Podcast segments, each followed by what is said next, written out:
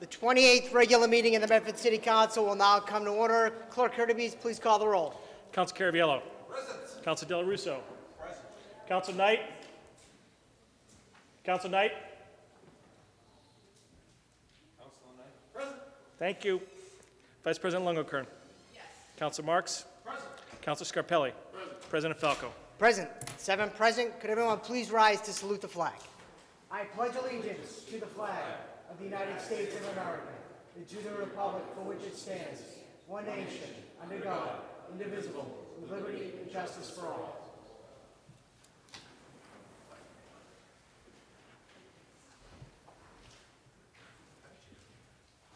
Councilor Caraviello. Thank you, Mr. President. Mr. President, motion to suspend the rules to accept the committee report from the Committee of the Whole this evening. On the motion to accept the committee report, offered by Council Caraviello, seconded by Council Knight. The Committee of the Whole report was regarding the Tufts University lodging licenses. Council Del Russo. Yes. Am I on? Yes, you're on. Thank you. Mr. President, we met in Committee of the Whole at 6 o'clock. We received a paper that was sent to committee from the last council meeting regarding a number of rooming house licenses. There were a number of properties that Tufts University had converted into student housing. These were homes that they owned, various properties. They've converted into low-scale student housing. They're improved tremendously, the look and quality of the neighborhood. There are certainly major physical improvements to the housing. We've spoken in quite about detail. You have the list of the locations. They're present. I don't know. We discussed it in the transparency room, so I don't know if we have to repeat ourselves here. But we voted unanimously to report it out favorably, Mr. President. Over time, over the past year and a half, a great many details surrounding these homes have, these dorms have been reviewed. They're on the tax rolls, and motion to approve and to grant the licenses, Mr. President. Second, Mr. President. On the motion of Councilor Del Russo, seconded by Councilor Caraviello, to approve those minutes. All those in favor? Aye. All opposed? And to grant the licenses, Mr. President. Excuse me? And to grant the licenses. Yes. So to approve the committee report and to approve the licenses. On that motion, all those in favor? Aye. All those opposed? The motion passes. Congratulations to Tufts University. Thank you and congratulations. Okay. On the motion of Councilor Caraviello, seconded by Vice President Lungo-Kern, to revert to the regular order of business. All those in favor? All those opposed? Will now revert to the regular order of business. Hearings. Notice of a public hearing. City of Medford, City Clerk's Office, September 10, 2019. The Medford City Council will conduct a public hearing on September 10, 2019 at 7 p.m. in the Howard F. Alden Memorial Auditorium on the second floor of Medford City Hall at 85 George P. Hassett Drive, Medford, Massachusetts, relative to a proposed amendment to the Medford City Council, by the Medford City Council, to amend the Chapter 94 zoning Article 6 to require an applicant for a variance or special permit to erect public notification panels at the site for which variances or special permits are requested. The proposed ordinance revision identifies location, number, schedule, duration, content, graphics, and construction standards. A full copy of the text of the amendment is available at the office of the City Clerk, room 103, Medford City Hall. Please call the Medford City Clerk's office at 781-393-2425 for any accommodations and or aids. By order of the Medford City Council, Adam L. Hurtubise, City Clerk. I declare the public hearing open. Open to those in favor of the petition. Could you please come forward? Anyone in favor of the petition?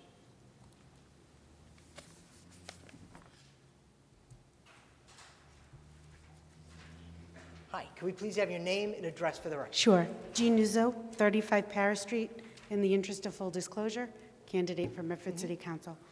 Order, Mr. President. Yes. Mr. President, Councilor Del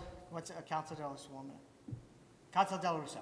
The rules of the Medford City Council point out, especially in Rule 43, that there should be no advertisements, placards, or anything of that sort in the City Council chambers during City Council business, during city business, Mr. President. One of the things that that rule was driving at is the openly campaigning for office in the chambers. It's prohibited by the rules of the City Council. I scoured, Mr. President, Robert's Rules of Orders, which is the document that Council rules are based upon. They're the accepted document and standard for parliamentary procedure, and it's referenced that that should always be deferred to in the City Council rules. Mr. President, while campaigning is not mentioned in Robert's rules, the general the purpose of the rules is not only to set up procedures for parliamentary discussion, as we are having here now, but also to set a standard of behavior and principles to be observed. So we have specifics, and then we have principles over which that these specifics are guided.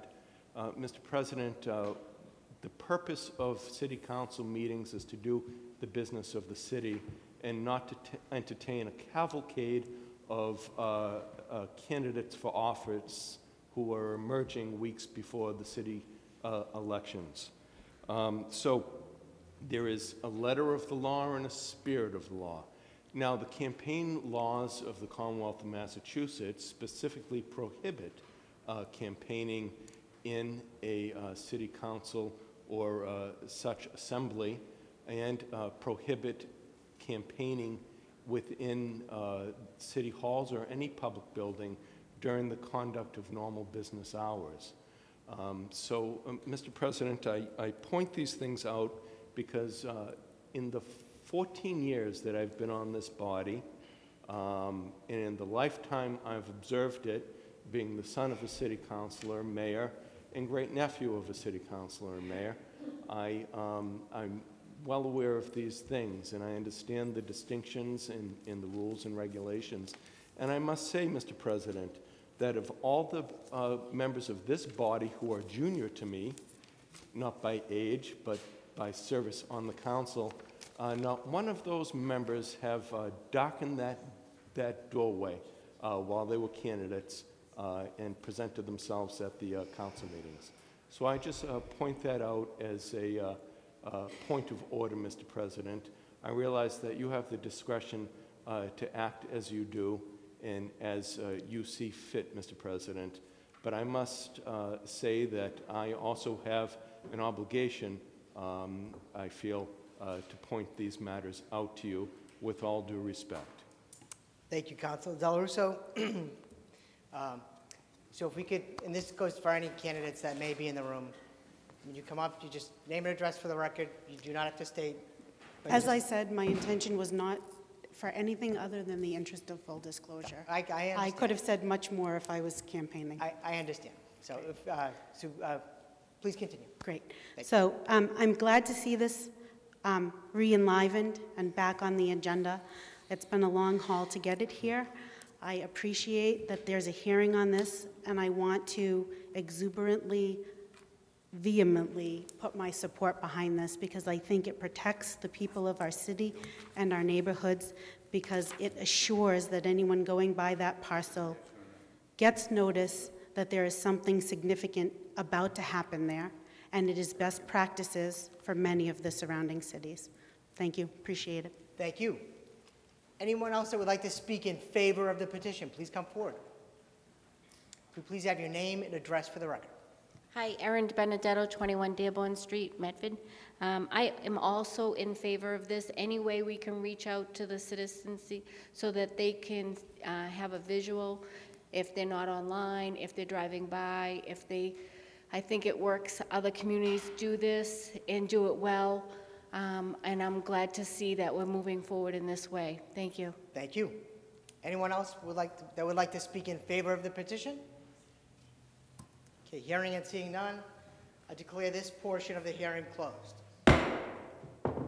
Anyone in opposition of the petition? If there's anyone in the opposition to the petition, please step forward. Anyone? Okay. Hearing and seeing none, I declare this portion of the hearing closed. I now call upon the chairperson of ordinances, Council Knight. Oh, I'm sorry, I apologize, Councilor Scarpelli. If I can, I know that Vice President Lungo-Curran, I think that is probably better suited right now for the work that she's done on this. So, Vice President Lungo-Curran. Thank you, President Falco, and thank you to Councilor Scarpelli, who's now the chair of the zoning subcommittee. I think at the time, Councilor Falco, you were the chair, and you served with Councilor Knight and I. Thanks to Jean, who brought this idea, I believe, to the forefront and has been pushing it along the way. This council moved approval on this. It's a long time coming. I'm glad it's coming to its third reading. Notification panels on new developments or any project that needs a special permit is extremely important for people that don't happen to see agendas online or aren't in the clerk's office on a daily basis to see what meetings are coming forward. Notification panels will show the location, the numbers, the schedule, the duration, the content, the graphics, and the construction standards. And I think that's very important to people who live in a neighborhood, who want to preserve the character of their neighborhood and just know what's going on, be able to voice their concerns, know when meetings are going to be held, know when construction is going to start.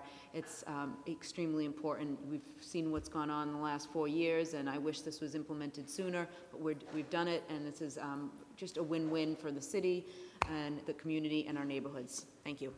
Thank you, Vice President Lungo-Curran. Councilor Carviello.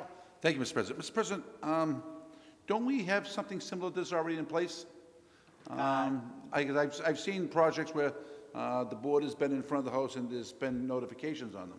I believe that might be for demolition purposes. That's just for demolition purposes only. Only for demolition purposes. Yes, correct. That's the current one. Thank you. This is different. Councilor Knight. Mr. President, thank you very much. Being a member of the zoning subcommittee that was part of putting this matter together, I voiced concern during those discussions and deliberations that I felt as though, number one, these things are kind of ugly in our neighborhoods, and number two, that it seems as though it's a bit excessive, especially considering when you look at the zoning use chart, the number of items that require a special permit, such as a Keno to go license. So does this mean that if a convenience store applies for a Keno to go license, and they are supposed to be receiving a special permit from the City Council for that Keno to go license, they'll be required to put notification panels up in front of their store saying that Keno to go licenses are going to be discussed at a City Council meeting for a special permit? That coupled with the fact that, you know, the average taxpayer in the community that wants to seek a variance to put a small deck on their backyard that doesn't meet the setback requirements should be required to put a notification panel out in front of the house. I just think it's excessive, Mr. President. We've addressed a number of concerns relative to notifications when it comes down to matters requiring zoning board of appeals applications and the like. We've expanded the brevity and scope of our notification processes when it comes to matters that are before the zoning board of appeals for large-scale developments, and I feel as though that satisfies the needs in this community. Thank you, Councilor Knight.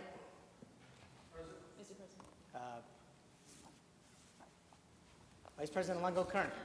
This has to do with a special permit before the Zoning Board of Appeals, and I think we went over that. This is not going to be for decks. This is if you're adding a unit or units to or a major development. So we discussed that language. I know it was quite some time ago, months ago, but we hammered that all out, and this is the third reading. So I think tonight's the first. Oh, this first reading. Is the first reading? Yeah. No, this is the third reading. Yeah. We already sent it to Community Development Board. Okay. You are correct. I'm sorry. You are correct. We didn't do anything with it, then we sent it back to the Community Development Board. Yeah, but we had to start off again. Right. So it had to go to the Community Development Board. And technically, the Community Development Board is not meeting on it until tomorrow. So this is actually reading one, because we had to restart the process, which we already did. So. There was a previous response that came back on the same resolution, but because of the timing issue, it had to start off from the beginning again. I mean, maybe the best thing is to move it to a date certain, maybe next week, I'm sorry, 2 weeks when we meet again on the 24th, and then we'll have the reply back from them. But I don't schedule their meeting, so their meeting is actually tomorrow. So, but we can do that if that's something that's up to the council, if that's, you know, if someone wants to make that resolution. But Vice President Longo-Kern, you have the floor, and then Councilor Marks has the floor. I have it noted in my book to bring up the third reading for the notification panels on September 24th after the Community Development Board's hearing on September 11th. It appeared on the council agenda, so I was moving it forward, but either way is fine with me. I think I knew this is the third reading. The 24th would be fine too after we hear the recommendations from tomorrow night, and we're in the time frame to do this on September 24th. I've been keeping track of that. Point of parliamentary procedure, Councilor Knight. I believe that any action that we take should be in accord with Chapter 48 of the general laws, and that would say that this council does not have the opportunity to vote on this zoning matter before it until 21 days pass from the close of the public hearing of the Community Development Board, or a report is issued prior to 21 days. That's the only time that we can take this up, is after 21 days from the close of their public hearing. So anything that we do other than that would be contrary to law at this point in time. So are you making a motion to move this to a date certain on the 24th? I'm voting against it either way, so I'm really not too concerned about it one way or the other. Thank you, Councilor Knight. Councilor Marks. Thank you, Mr. President. I have no problem waiting till after the zoning board has their public hearing, so I have no problem with that. I just would like to put in my support, Mr. President. In my opinion, all too often you hear from neighbors that may not be within the 300 feet, or now I think it's 400 feet, notification, and say, how come we didn't know as area residents about what's going on in this particular lot?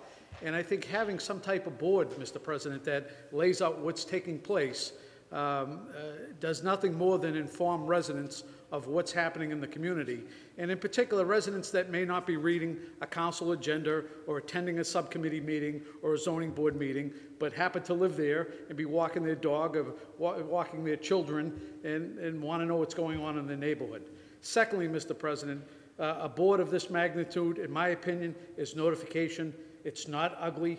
If you want to look at ugly things in neighborhoods, broken sidewalks, tree stumps that have been there for 100 years, you know, potholes, those are ugly things that exist in our neighborhoods. Double poles in the community that are spread all over the city, those are ugly and eyesores, not a board that its purpose is to notify residents of what's happening in their neighborhood. Thank you, Councilor Marks.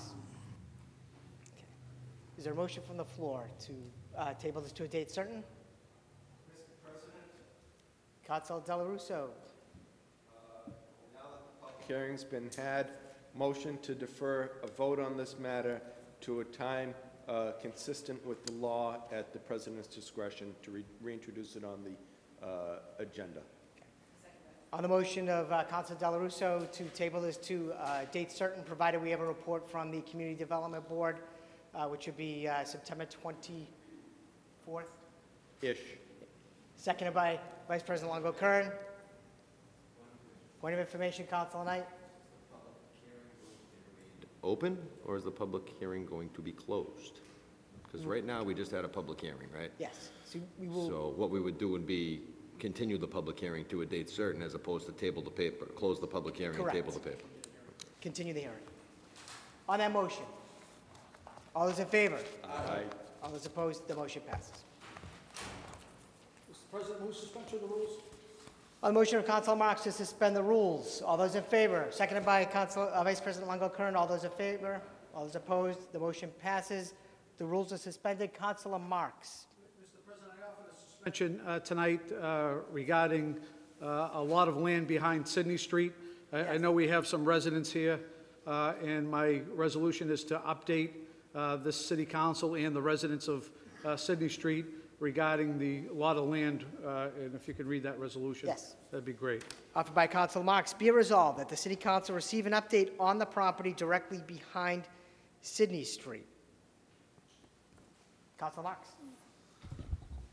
Thank you, Mr. President.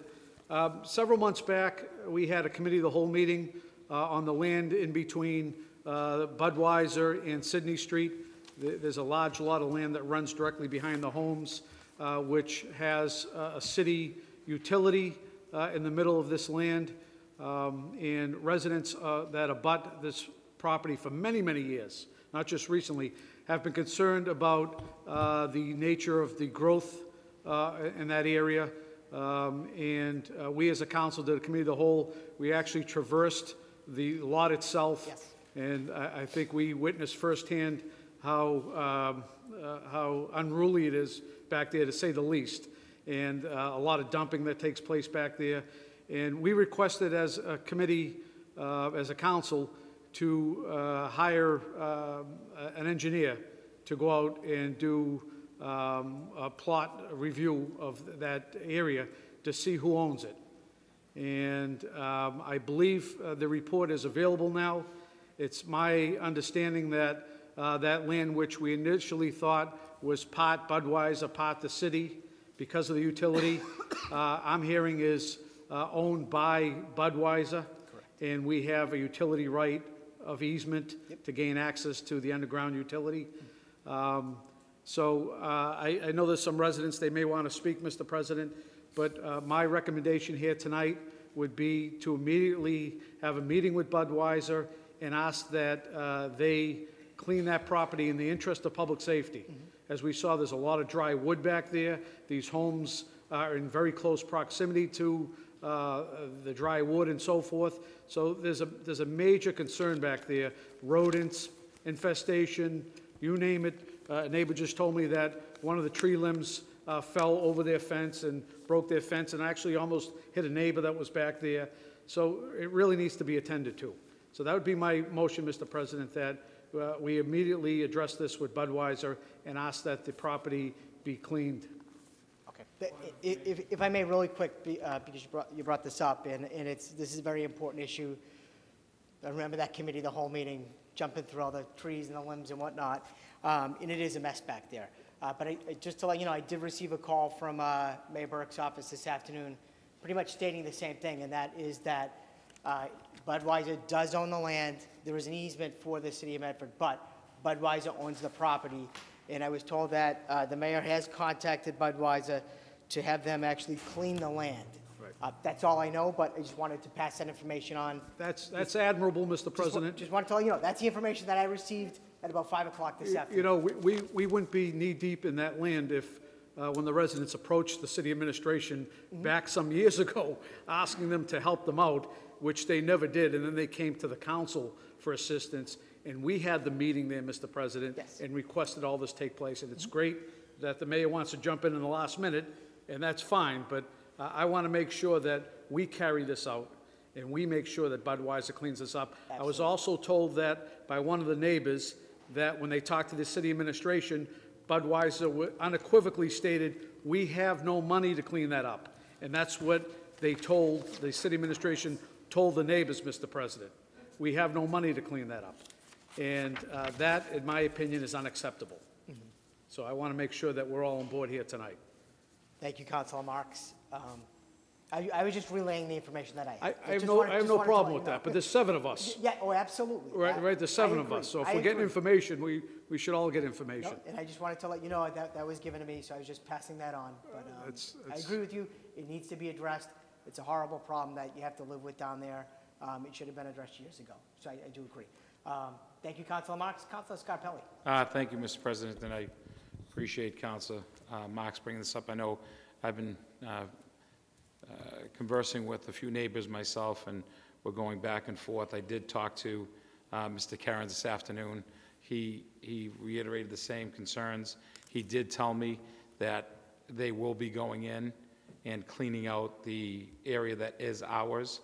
The other concern that we all have is that we also heard that the city did notify Budweiser, and he did say that the biggest issue right now, being that it's a new company that's based in Europe, they're having a difficult time. So I know that I know Councilor Marks has brought this up many times, but looking at the clean it and lean it, I know that we've been going out, and I think that giving it a timeline that we can address as a council, that then we could actually force them to do something, because now not only it's public safety, we're talking about health concerns with the rat and mice infestation.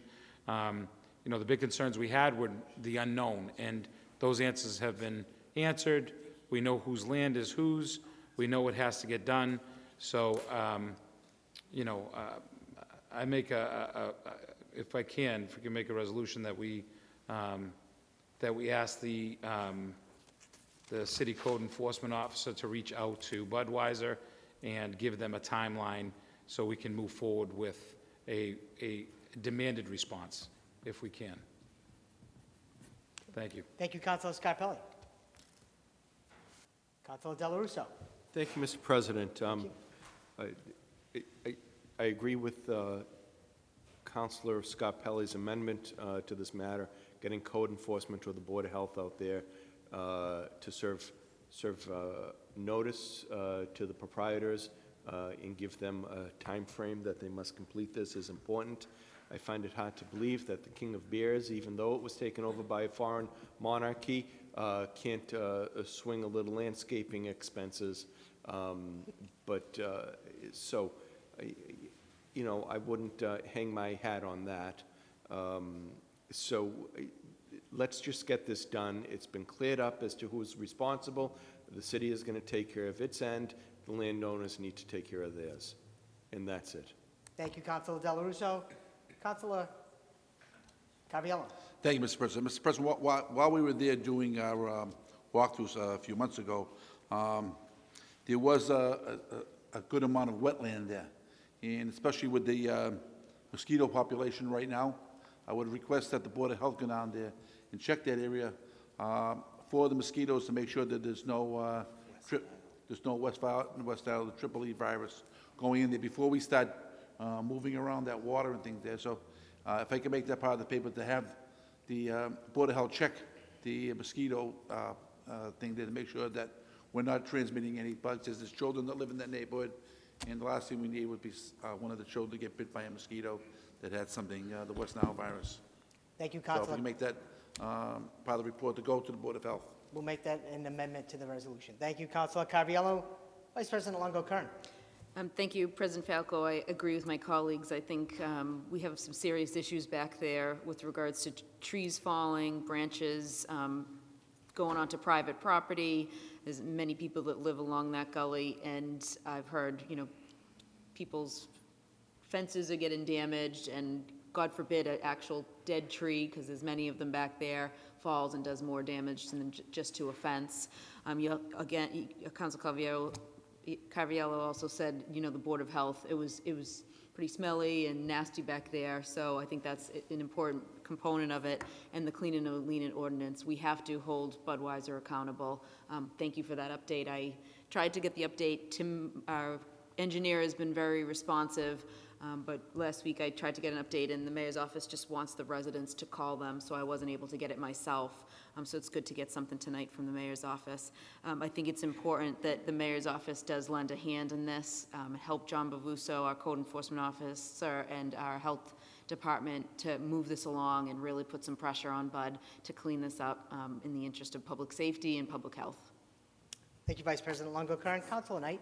Mr. President, thank you very much. I'd like to piggyback on Councilor Scarpelli's recommendation that we move forward with a clean and lenient application. But in order for us to do that, Mr. President, there's one thing that we need to do, and that would be fund it. So if we want to apply clean and lenient, there's going to have to be a cost estimate that would come from Mr. Bavuso for him to say, if in order for us to clean and lean this property, it's going to cost X amount of dollars. I think the council would be very supportive of making an appropriation to whatever necessary extent is required to get this property cleaned up. So I'd like to further amend the paper and request that the code enforcement officer provide the council with a cost estimate as to what they feel as though the cleanup would entail and cost, so that we can prepare to put a tax lien on the property of Budweiser. For a company of their size with international control that says they don't have money, when they get that tax lien on their tax bill, I'm under the impression and the feeling and the belief, Mr. President, that they'll find the money somehow. to get that done once that tax lien gets filed. So with that being said, I'd like to amend the paper and request that the code enforcement officer provide us with a cost estimate as to what the cleanup cost would be, and that we ask the administration to provide a request for appropriation in that equivalent amount once that estimate is provided to the council. Thank you, Councilor Knight. Were there some residents that wanted to speak on this issue? If you could please have your name and address for the record. Yeah, my name is Karen DiCenzo. I live at 100 Sydney Street. You all have been there in the backyard, and you went through my fence to get up there, but you only saw the small part.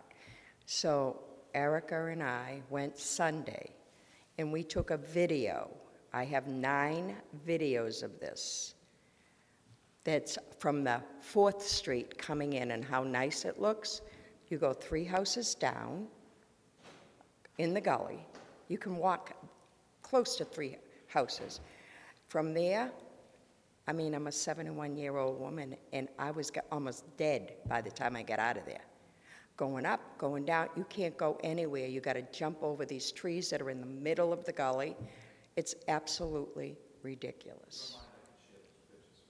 No, I don't. Are those pictures or the video? You have a video. I sent a video to him today. Okay. I came this afternoon. I came and I gave him a video for everybody here to see.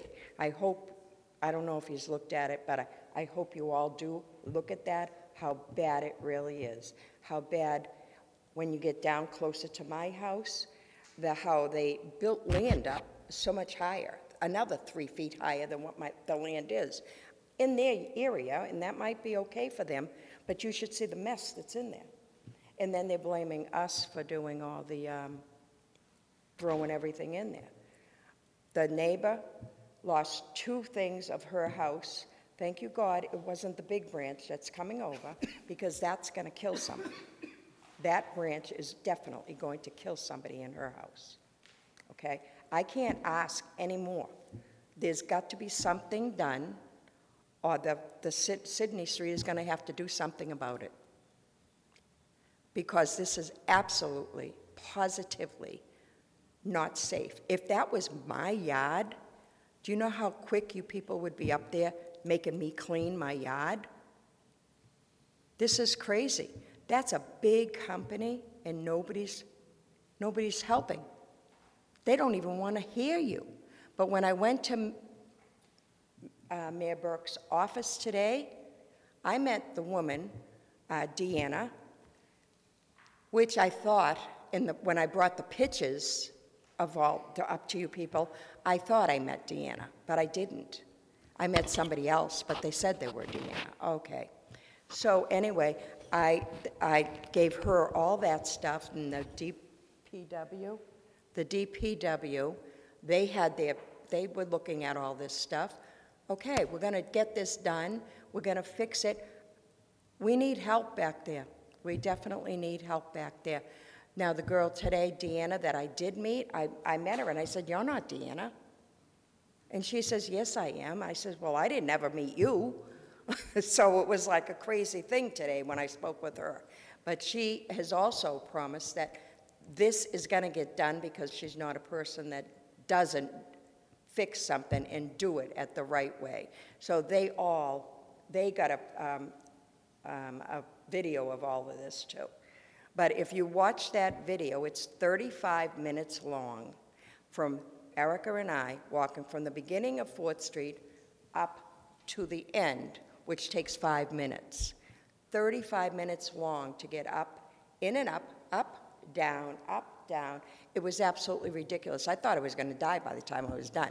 In the end of this thing, you see me holding a stick to make sure I can get out of there. All right. You know, I clean my back. I try very hard. My boyfriend tries very hard. There's nothing growing up, but then a tree falls down on her land and then part on mine.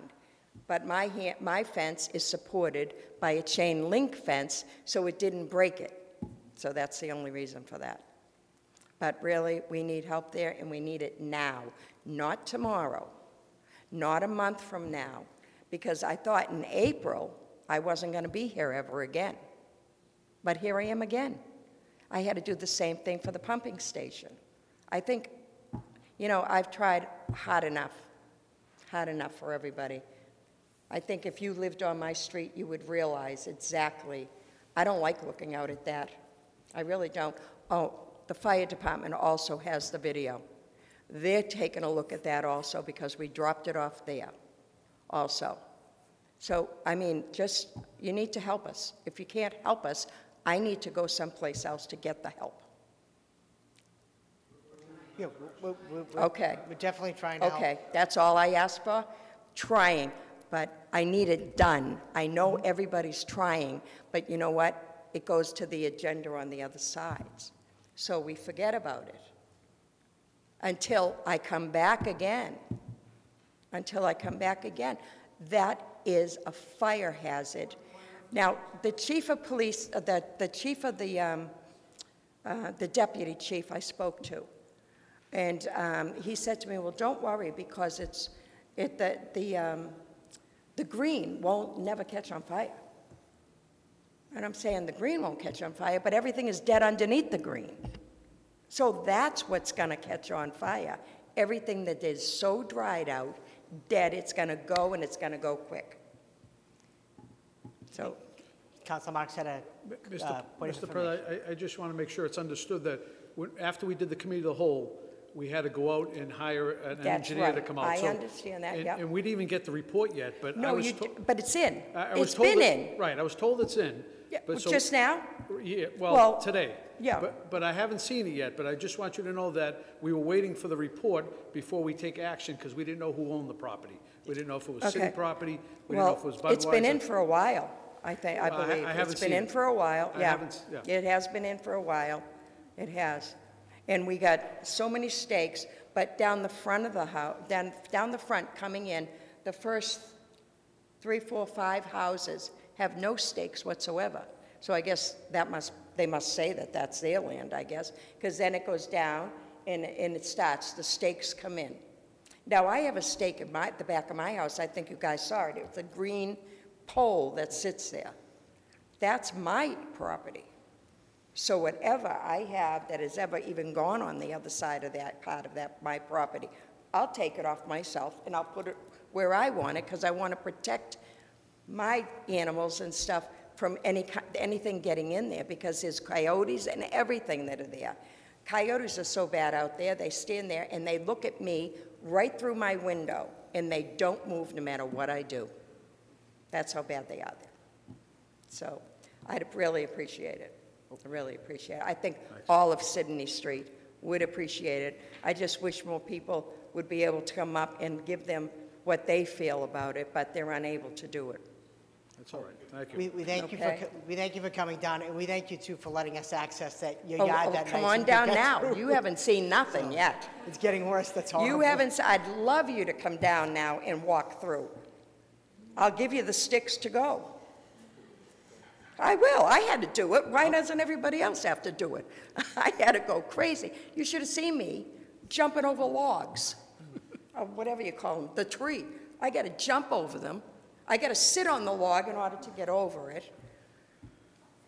So, you know, just wear your jeans and stuff if you want to come down and visit. All right? Thank you. Thank you. Okay. Thank you very much. Bye. On the motion of Councilor Marks, seconded by Councilor Carviello, as amended by... Roll call vote, Mr. President. Okay. As amended by Councilor Scarpelli, Councilor Carviello, Councilor Knight. A roll call vote has been requested. Clerk Hurtubise, please call the roll. Councilor Carviello. Yes. Councilor Del Russo. Yes. Councilor Knight. Yes. Vice President Longo. Yes. Councilor Marks. Yes. Yes, 7 in the affirmative, 0 in the negative. The motion passes. Mr. President, on suspension, paper 19556, please. While we're under suspension, 19556.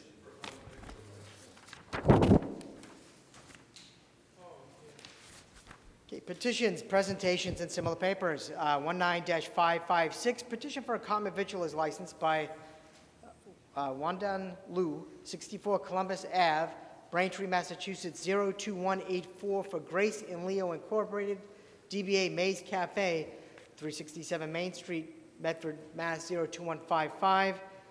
On file, business certificate number 178, Building Department, Fire Department, Police, Traffic Impact, Health Department, Treasurer, Letter of Compliance, State Tax ID, Workman's Compensation, and Petitioner. And petition. Is the petitioner present?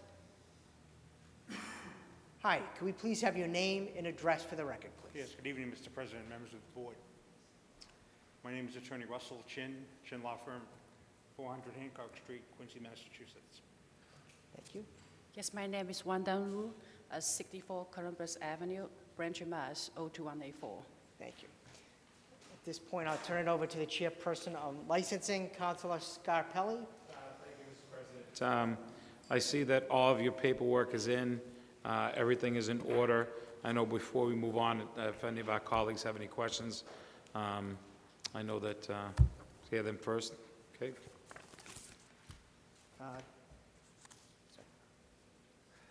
Councilor Knight. Mr. President, thank you very much. I think we are all very familiar with May's Cafe, a very successful business down in South Medford.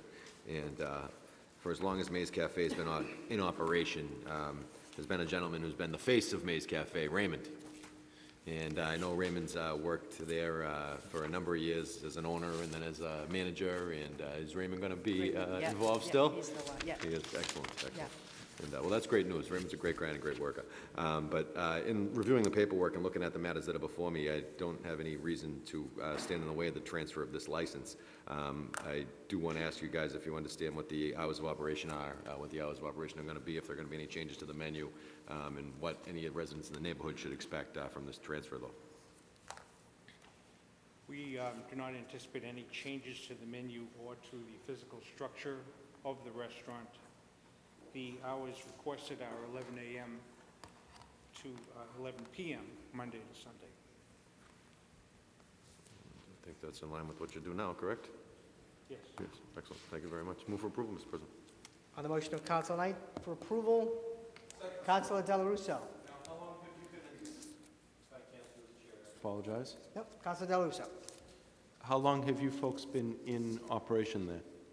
So, me. Almost 9 years. Thank you. Thank you. Mr. President, I'm a direct abutter to the location. I'm a frequent visitor to their cuisine, and I can testify that they've been good neighbors, attentive neighbors. They run a clean operation, and it's a pleasure always to do business with them, and I wish them great luck. Thank you, Councilor Delarusso. Councilor Scarpelli. So with that, Mr. President, I find everything in order. I move approval with this paper. On the motion of Councilor Scarpelli, seconded by Councilor Knight. All those in favor? Aye. All those opposed? Motion passes. While on suspension, congratulations. Mr. President. Thank you very much. Thank you. While we're under suspension, Councilor Scarpelli. I'm sorry. If we can. We have residents here for paper 19. 554, please. 19554, offered by Councilor Scarpelli. Be it resolved that the city administration look into adding noise barriers along Route 93 on the north side to mirror what is on the south side of Route 93. Councilor Scarpelli. Thank you, Mr. President. I know that this was a discussion from a very involved new resident here in Medford, and we had a discussion on what we needed to do to move something forward because of the quality of life concerns of the people on this side of 93 because of the noise and the, from what I've gathered now from other residents, the increased noise when the barrier on the other side, on the south side, wasn't there. They're seeing that the noise that's now bouncing off of that barrier is bringing more noise to the Fountain Street area. So what I'd like to do is I'd like to see if Alex Light, he's done a remarkable job to come to the podium. He's done a lot of this homework himself. If he could just present a little information to share with the counselors and the viewing public, and then I'll have a resolution to move forward with the request later. So. Could we please have your name and address for the record? Yeah, Alex Light, 91 Fountain Street. Yeah, we moved in about 2 years ago, and you know, we didn't know at first how loud the highway was going to be, but there's been, you know, kind of street racing, and in the morning the traffic has gotten a lot worse. And you know, we know that there's a sound wall on the other side, and when we had asked neighbors, why isn't there one on this side? You know, nobody really seemed to know, and there was kind of a lot of question about, you know, when it had been developed. You know, even the residents who had lived here for, you know, 20 or 30 years didn't really have any idea why there was one on one side and not one on the other. And so I took it upon myself to email MassDOT and to ask, you know, what was the provenance of this decision? When, you know, is one going to be scheduled, you know, for review on this side? And I really only got sort of a boilerplate response. I followed up with additional questions and didn't hear anything back. And so that's when I brought the issue to the council. I really just would like, you know, some information about, you know, is a sound wall going to be scheduled to be put in? You know, what's the timeline for that? And, you know, what was the sort of rationale for the decision making for how sort of one side got a wall and the other side didn't? Yep. So that's sort of the provenance of it. I know there's a few other residents here who've come to support the issue, who also live on the street, and, you know, some longer than others, some, you know, who lived here as long as before the highway was there. And so, yeah, happy to kind of hear the proceeding. And help. Thank you. I can share along with that. Please. I know that Alex and his lovely bride have done a magnificent job of walking the streets of that area. And I know they have a petition signed by multiple neighbors and abutters. So I think it's important that we share that later. But I what we're hearing is, when that construction started, there was a possibility of further construction of a noise barrier on this side, but it fell to the wayside and hasn't been revisited. So I think after we hear the neighbors, we'd like to maybe move on something that, you know, we can actually move on it now, but what I'd like to do is maybe ask for recommendation to move to a subcommittee, invite representatives from DOT. I know that Clerk Hurtubise has a little expertise here, and maybe he can lend support later, and what direct department we should focus on. I know that I, as a transportation chairperson, might fall in that privy, but with you know, the negative living conditions, I think it might be a different department. So we can maybe vet that out a little as we move forward with some more residents that'd like to talk. If I may, Councilor Scarpelli, so do you want to, you're going to move this to subcommittee or committee of the whole, or is I'd like to go to subcommittee, okay, and actually invite DOT and our state representatives, because it's a state road, and we would like, you know, obviously there's going to be fiscal responsibility needed for this wall, and maybe asking our state representatives also to come and share some knowledge with this project. And I know that many of them were around when this project was erected. So would you like, just to be specific, would you like the whole state delegation from the city, or do you want just the representatives, the state senator, and I think it would be Paul Donato actually, or do you want everyone?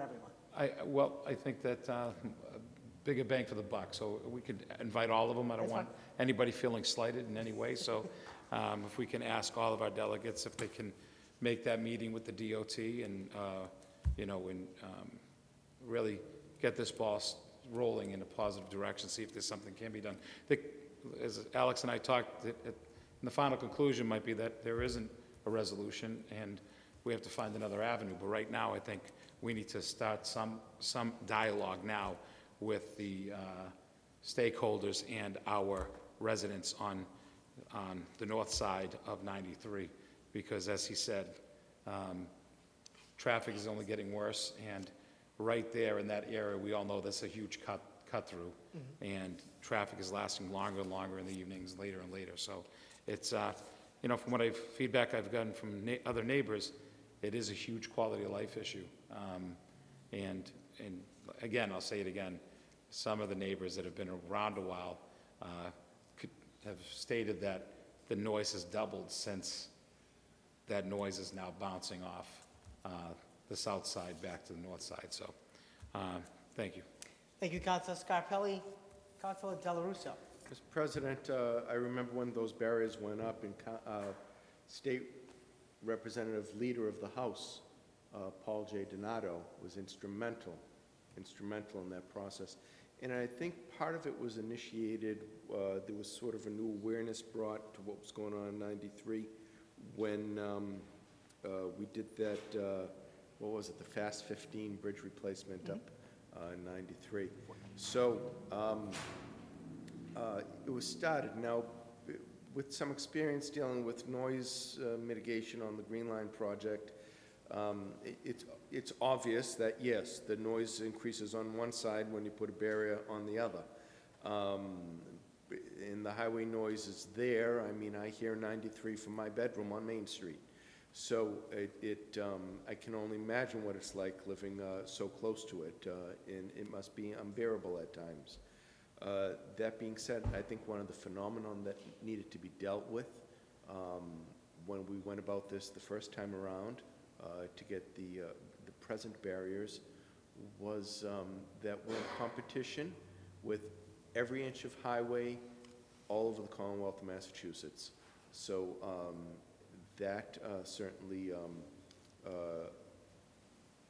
presents something that's not insurmountable, but something to be dealt with. Also, I think DOT uses what some people would find to be fallacious noise decibel levels that are implemented by the Federal Transportation Administration in dealing with these matters. So there's a lot to be examined there, but I think a Transportation Committee meeting would be tremendously helpful. Representative Donato is going to be indispensable in this matter with his leadership and experience. And we're going to have to deal with some of those issues. But it can be done. I think we beat out, was there a stretch of Wellesley on 128 that was waiting for their barrier, and this state representative was very upset that Medford should get a barrier before them. So in any event, but that's, I think those are some of the issues that need to be dealt with appropriately as we make our way on this.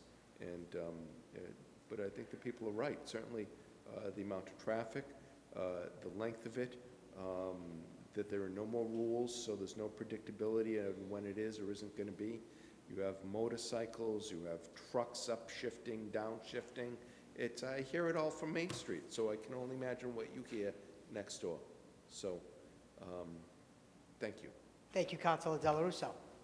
Councilor Knight. Mr. President, thank you very much. I think Councilor De La Russo is exactly right. Representative Donato has had quite a bit of success in the past in being able to secure funding for these type of projects. As Councilor Scarpelli said, you know, the roadway is under the control jurisdiction of the Massachusetts Highway Department and the Federal Highway Administration, so the city can't unilaterally just construct a sound barrier, and you guys know that. But one thing we have been able to do to mitigate certain damages in the community relative to sound and noise on the highway has been secure funding through either transportation bond bills or municipal bond bills. And based upon the success that the representatives have had in the past, I'd like to offer a B paper, Mr. President, and request that our state delegation report back to the council if any transportation bond or municipal bond bills had secured funding for the city of Medford for the construction of sound barrier walls along Route 93. And the reason I ask that is because if the money's been secured in these bond bills, then the next step for this council would be to begin to pursue the release of the funds through the governor's office. If the money, if the appropriation's been approved by the legislature, it just needs to be released by the governor's office. So if we can figure out if there was any money appropriated through a transportation or municipal bond bill, then we can begin an advocacy campaign on behalf of the residents in the community to have the governor release the bond funding. I think it's very important to point out that the Federal Highway Administration does have involvement in this, but they also have programs that provide reimbursements for sound walls of up to 80%. So that's something that we certainly need to investigate and look into pursuant to the Federal Highway Administration's data that I was able to secure. In 2010 dollars, it costs about $50 per square foot for the construction of a sound barrier. Sound barriers specs are about 16 feet high. So a 1 mile, 16 foot high sound barrier would bear a cost of about $4.2 million in 2010 money. So here we are 10 years down the line, so I would anticipate that that would be a little bit more costly. Certainly an endeavor that's going to require the cooperation of our partners at the state and federal level of government in order to make it come to fruition. So with that being said, Mr. President, I offer the B paper requesting that state delegation report back to us whether or not there are any bonded funds that are available for release that we can advocate for to speed this process up. Thank you, Councilor Knight. Councilor Marks.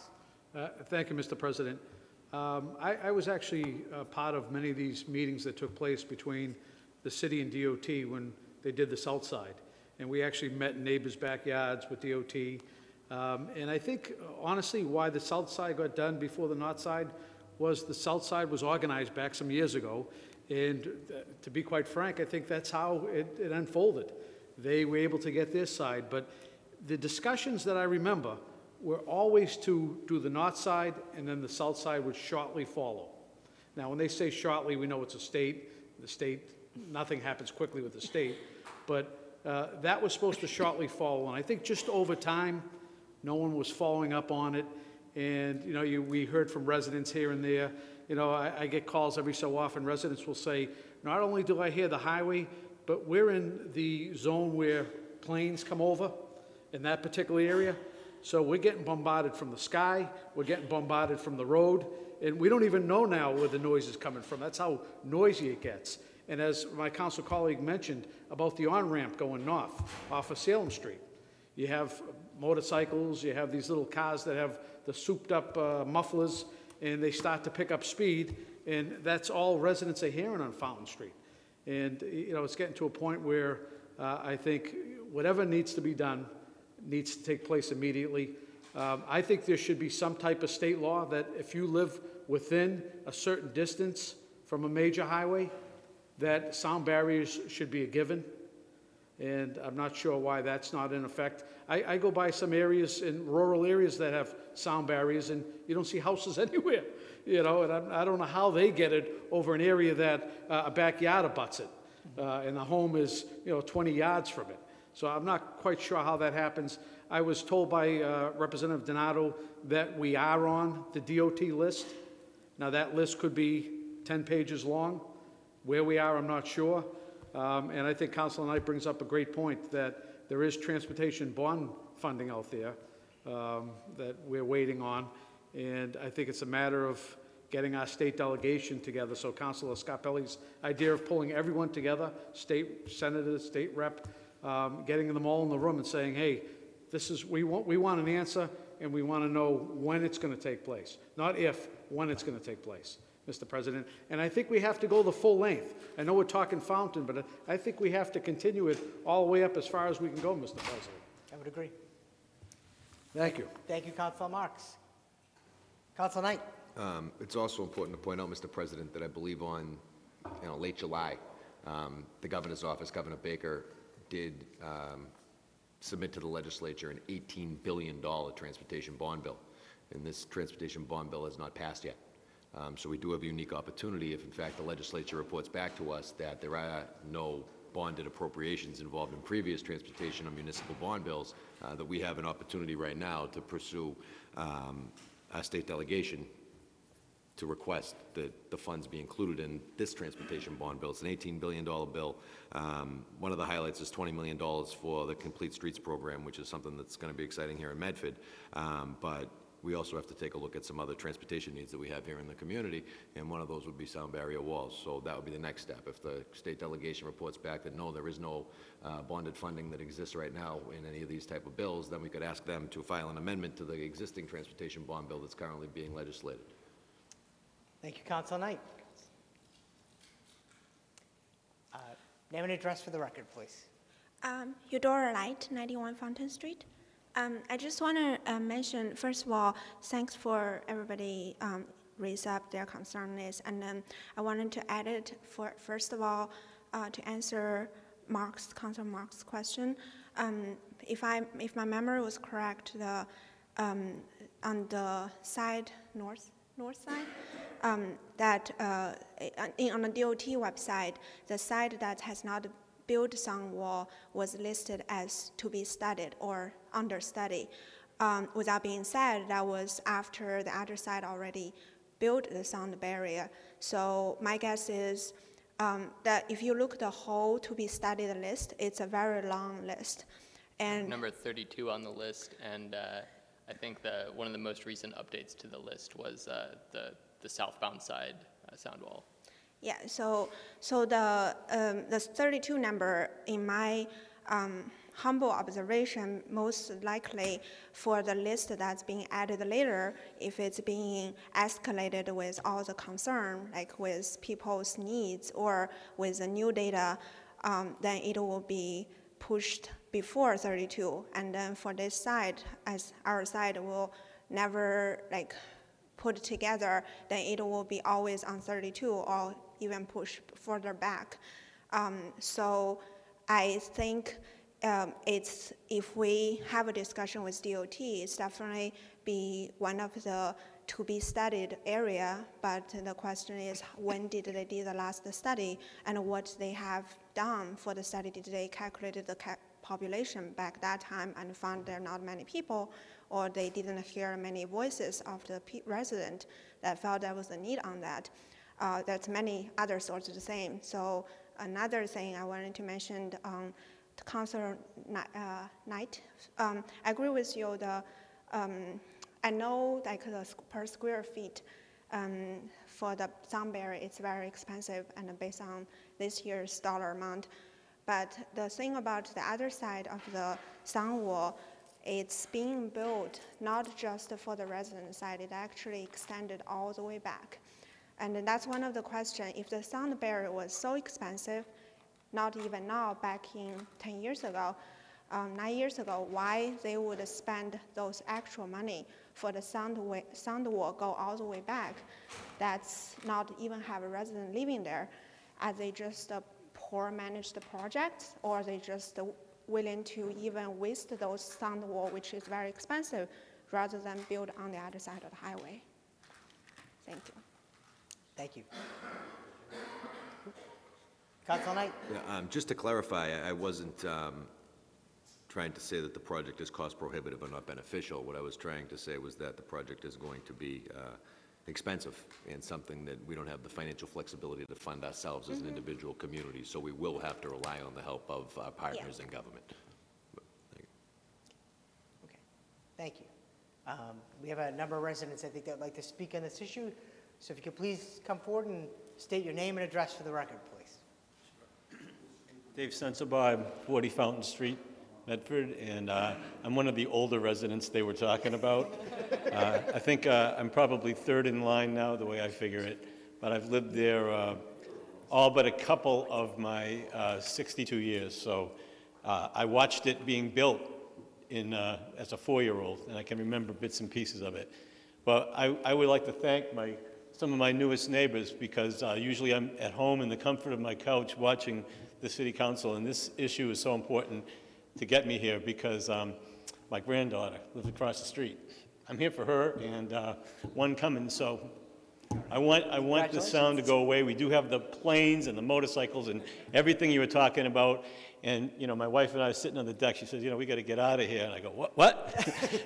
We've got to get out, and she realized I'm teasing her, but it is amazing how much noise there is. So. And the other thing is, you know, a few months ago you were talking about the trash back there, and I think that wall might help keep some of the trash in as well. You know, it's just it's pretty ugly. So I walked up tonight with our newest neighbor, and it's something we all have in common. It's the interest of you know, protecting our children and our future children, and it's just you know, something that I think is very, very important. So just wanted to pledge my full support. Again, thank you, and thank our neighbors for. Getting this going. Thank you. Thank you. Mr. Sensabaugh, really quick, the clerk just needs your address. Oh, 40 Fountain Street. 40 Fountain. Yeah. Yes, Councilor Marks. He just brought up a very valid subject. It was several months ago, Dave approached me regarding the trash. I think both of us put it on. 93 in between his backyard, not just his, but the stretch of street. and we asked that DOT go out and clean up that area. Has there been any cleaning at all? No. Nothing at all? No. So if we could follow up on that, Mr. President, regarding that council resolution, Mr. Clerk, I think it was 3 or 4 months back regarding DOT and cleaning the stretch of Fountain along the highway. But I did have a fence put up, so I don't have to look at it. But it is really pretty nasty. So we're going to follow up on that. Thank you. Thank you. Thank you very much. Name and address for the record, please. Andrew Paul Castanetti, 23 Cushion Street. I live due east, 2 blocks away in East Medford, and I consider that East Medford on 93 and this side is West Medford, in my opinion. First of all, if I may, I would highly commend Councilor Scott Pelley for bringing this problem forward and requesting a solution. Thank you very much. I remember quite clearly when this was brought forth by Representative Donato, and at that time, I remember also saying, and I coined a phrase, and it, to me, it's geographical discrimination. If you're going to give it to one side, why not give it to the other side of the family? It's like having 2 children. I understand it costs money. However, if you can't give it to both children, I wouldn't do just one only, which is what they did. And we are suffering on the east side, not just with the noise from the highway, but also the plane pollution and congestion of overdevelopment in our neck of the woods. So, with that being said, I also have a simple sound barrier invention, which may cost, I'm guesstimating, $1 million per linear mile, versus the $4 million plus that I'm hearing here tonight. I hope it gets done real quick, and please, we are suffering on the east side. Thank you for listening. Thank you. If you could please have your name and address for the record. Yeah, it's Eric Weir and 33 Fountain Street, Medford. So as Dave said, we're the newest residents. Welcome. Thank you. And it's a fantastic city, and we love our neighbors, and we love the community. And we're coming over from Somerville and Davis Square, which it's beautiful, it's amazing. Coming to Medford has been far better, and it's been incredible to meet the neighbors, to be around. When we bought the house and when we went through, we commented to our realtor that the noise might be a lot, and he said, it's sort of like living on the ocean, right? It ebbs and flows a little bit. And you know, that sort of soothed us. It was okay. But sleeping at night with the windows open, it's really a very different experience when you have a truck downshifting or a car riding by and doing some sort of drag racing. It makes me worried to have children in the area. I've read all of the studies about sound, about ambient noise, and it's one of those things that has concerned me more and more growing up and hopefully growing my family in this area. So I wanted to throw my support, and thanks so much to Alex for getting this together, because I wouldn't have known what to do, but coming here and talking to you all has been, it's been great. Thank you. Great. Thank you, and thank you for coming down. Alex, thank you for coming down as well, and Dave Sensabar as well, thank you.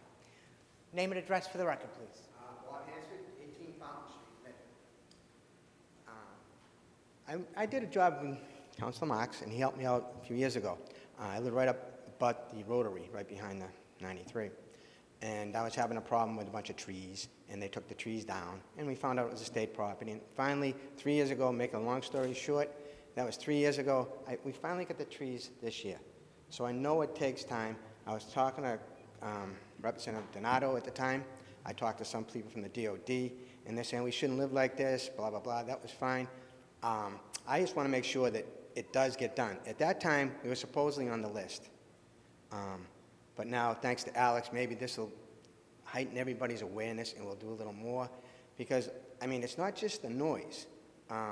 It's the grit. I mean, I had brand new windows put on the back of my house and the front of my house at the exact same time. And now you go to clean the window, you don't clean it. It's almost like it gets sandblasted. You go out to walk, you know, wipe the, you know, your furniture off before you eat outside. You go back the next morning and it's more grit. And you know that when I bought the house, I knew 93 was right there. I'm a lifelong resident, so I know it was right there. But at that time, there wasn't as many cars, so you don't have as much traffic, you don't have as much grit being brought up. Now it's traffic all the time, and I think things are going to get worse. I think it would be better if we did have a wall, maybe like Dave was saying, to contain some of the dirt, because it does get dirty. I mean, we find everything back there. Right now, I'm fortunate. They planted the trees. It looks really nice right now, so I thank you for that. That's all I got to say. Thank you. Thank you. Thank you. Councilor Caviello. Thank you, Mr. President. Mr. President, I received the message from Representative Donato, who was at home watching the meeting, and he is aware of the problem. And he says he's been working on it for the last 3 to 4 years with the DOT, and he said he will be on the phone with the DOT tomorrow to see where the city of Medford stands on the list of walls. So he just wanted me to pass that word on to you. So working on it already. Good. Thank you, Councilor Caviello. Councilor Scarpelli. If I could amend this resolution to if we can ask the DPW director to maybe reach out to either the Middlesex Sheriffs or ROCA, there's other organizations that may be asking them to come in to help rectify the issue with the cleanliness of that area. I think that it's right up their alley what they do. I know waiting for the DOT to do that right now might be daunting, but maybe that could be another avenue we could investigate moving forward to get at least that issue of cleanliness of that area. I know that with the resolutions you put forward, maybe we can request that too, Mr. President. So thank you. Thank you, Councilor Scarpelli. Okay, we'll take the B paper. We'll take the B paper first. The B paper was offered by Councilor Knight. Do you want to read back the B paper? It's been a while. So.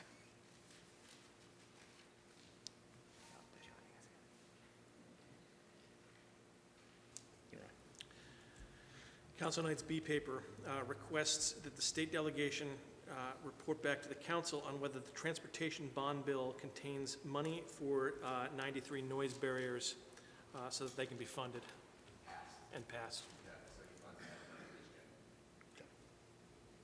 On that B paper, offered by Council Knight, seconded by Council. We just want to make sure we're talking Medford noise barriers, right? Yeah. It's not just noise barriers. It's Medford. So I apologize, Medford. On that B paper, offered by Councilor Knight, seconded by Councilor Scarpelli. All those in favor? Aye. All those opposed? The motion passes. On the main resolution, offered by Councilor Scarpelli. To move this to subcommittee, invite all of our state delegation to that meeting, along with MassDOT. And you amended it to have the DPW look to see if they could do something about the cleanliness in this area as well.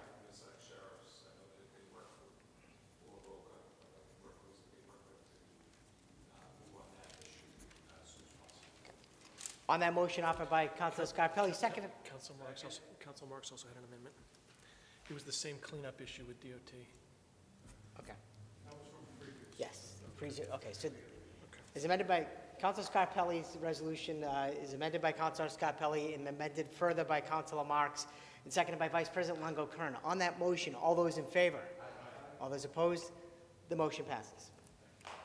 Thank you for coming down tonight with regard to the issue. We appreciate everyone participating and coming down and speaking up. So thank you.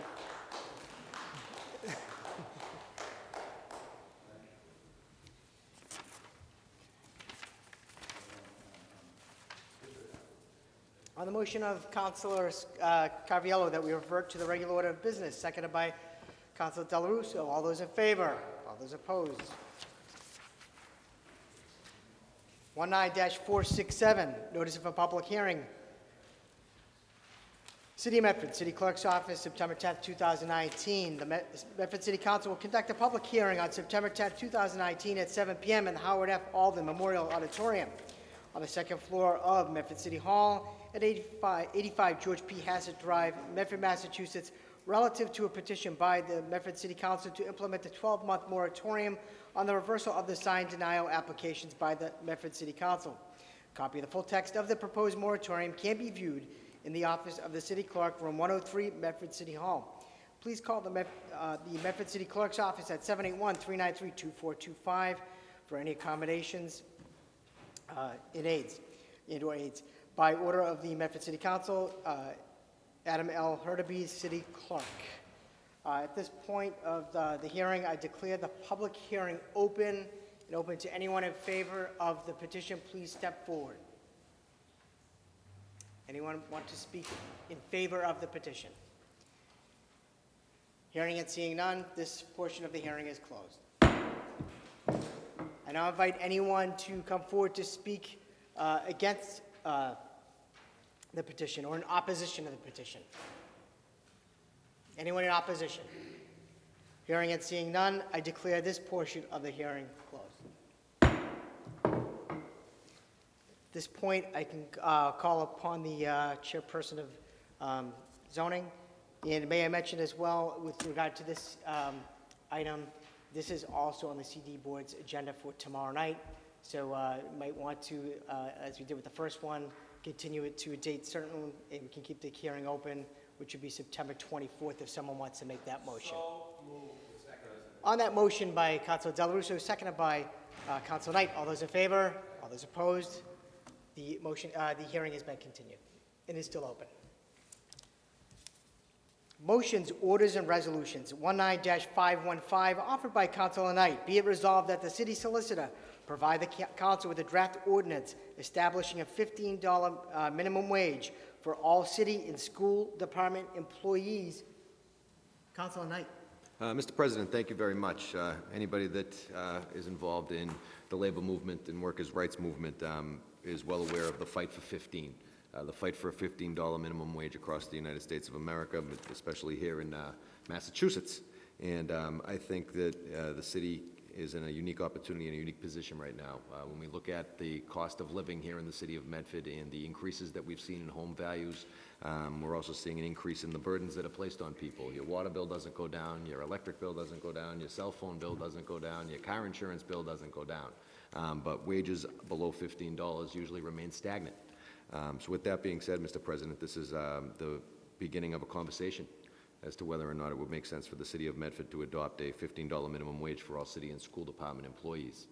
Now, I've always been a firm believer in paying a living wage to employees and providing them with benefits so that we can attract and retain the best possible employees that we can. And I think this is a good spot to start the discussion. So I'm asking my council colleagues to support me in sending this paper to the city solicitor to begin a discussion as a launching pad to establish a $15 minimum wage for all city and school department employees. If we look at the salary scales for the majority of the city and school department employees here in the community, we'll see that most of them make over $15 an hour as is. I think that the people that this will really affect are people like school crossing guards, lifeguards, parks police, jobs like that, Mr. President. So with that being said, I'd ask that my council colleagues support the measure and give the city solicitor a chance to take a bite at the apple and come up with a draft ordinance for us to further discuss, debate, and deliberate. Thank you, Councilor Knight. Vice President Longo-Kern. Thank you, President Falco. I like the idea and definitely think this is worth a discussion. And I'd also just like to also request a list of anyone who makes under $15 an hour, just so we can have an idea how many jobs is this going to affect, who is making under 15 and why, and decide accordingly. Thank you. Thank you, Vice President Longo-Kern. On the motion of Councilor Knight, seconded by Councilor Scarpelli, as amended by Vice President Longo-Kern. All those in favor? Aye. All those opposed? The motion passes. 19-516, offered by Councilor Knight. Whereas a nip or miniature is defined as a small bottle or of a spirit, liquor, or other alcoholic beverage, typically containing 50 mLs intended to comprised an individual serving, and whereas discarded nip bottles prove to be a blight to our downtown business districts, other areas of our community impose certain public health and safety concerns, be it resolved that the Medford City Council requests the Licensing Commission examine the feasibility of the following. Number 1, implementation of a no-nip condition on the transfer of licenses for the sale of alcoholic beverages not to be drunk on premises. Number 2, implementation of a no-nip condition on the issuance of licenses for the sale of alcoholic beverages not to be drunk on premises. Number 3, increasing the renewal fees of licenses for the sale of alcoholic beverages not to be drunk on premises for establishments engaged in the sale of nips, and report back to the council its findings. Councilor Knight. Mr. President, thank you very much. This is a measure that I'm bringing forward to address certain concerns in the community relative to trash, public consumption of alcohol, minors' access to alcohol, the ability to access a small single serving of alcohol at an establishment, being able to drink it before you get back to your car, Mr. President. So with that being said, we've seen other communities, surrounding communities, address issues relative to the sale of nips or miniatures. The city of Boston has done such in a very similar fashion to this proposed ordinance. Ultimately, the city of Chelsea entered into a blanket ban on the sale of nips, and that blanket ban has not held up the test in litigation. Right now, that matter is under appeals. It's before appeals court. So the city of Chelsea banned the sale of nips citywide. Various liquor distributors and providers, store owners, had sued the city. And they're going through the process right now of appeals, so that's why this isn't a blanket ban, Mr. President. But what this is an approach that we could take to curtail the sale of nips in our community and to move forward towards an abolition thereof. The Alcoholic Beverage Control Commission in recent years has made a decision that says that you are allowed to restrict the sale of nips through this fashion. I believe it's ABCC versus Rodriguez, and that case was decided by the ABCC and upheld on appeal. So with that being said, Mr. President, I'm asking that we send this to the Liquor Board. We ask them to provide us with their opinion and findings on the feasibility as to whether or not this is something that we can implement here in Medford. I think it's a step in the right direction to eliminate the sale or make the sale of single-serving small bottles of alcohol less accessible to minors in the community, and it will also address a large problem that we're seeing with trash and blight in the community, Mr. President. I don't think that there's a backyard along Fountain Street or Sydney Street if you went into right now, you wouldn't be able to find discarded nip bottles in. So with that being said, Mr. President, I'd ask my council colleagues to support this measure and send the paper to the Licensing Board for further opinion and feasibility study. Thank you, Councilor Knight. Councilor Delarusso. I understand the disposal of these bottles, most of them plastic nowadays, which is another issue entirely. Who would even drink liquor out of a plastic bottle? I don't know, but the problem is not just the trash, because we have a bigger problem with Dunkin' Donuts trash and Burger King trash around here, because I sweep it up, all of it, every day, and the scratch tickets. So maybe we should get after the Lottery Commission on that and make them do something about it. But the problem is that we have, I think before we start talking about this, maybe we should be talking a little more about substance abuse and people's attitudes towards it in the community. Everybody's horrified at the opiate epidemic that's claimed the lives of all too many in our midst, and it's a horrible thing, and I wouldn't want to make light of it at all, but alcohol does a job on families, people's healths. It debilitates young people from achieving in the best way that they can, leads to all manners of mayhem and trouble for people, let alone those who are driving drunk, and those who just need a drink to get through the day. Is not always a good commentary on our society. And the rise among the young at great percents because they enjoy craft beer, or is it the alcohol content that they're after? So, you know, these things should be examined and talked about in what this community wants to do with this, this substance use or abuse.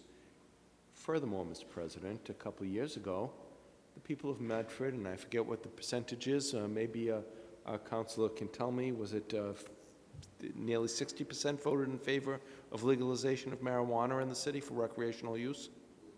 More. All right. So everybody thinks it's okay to get high in this community.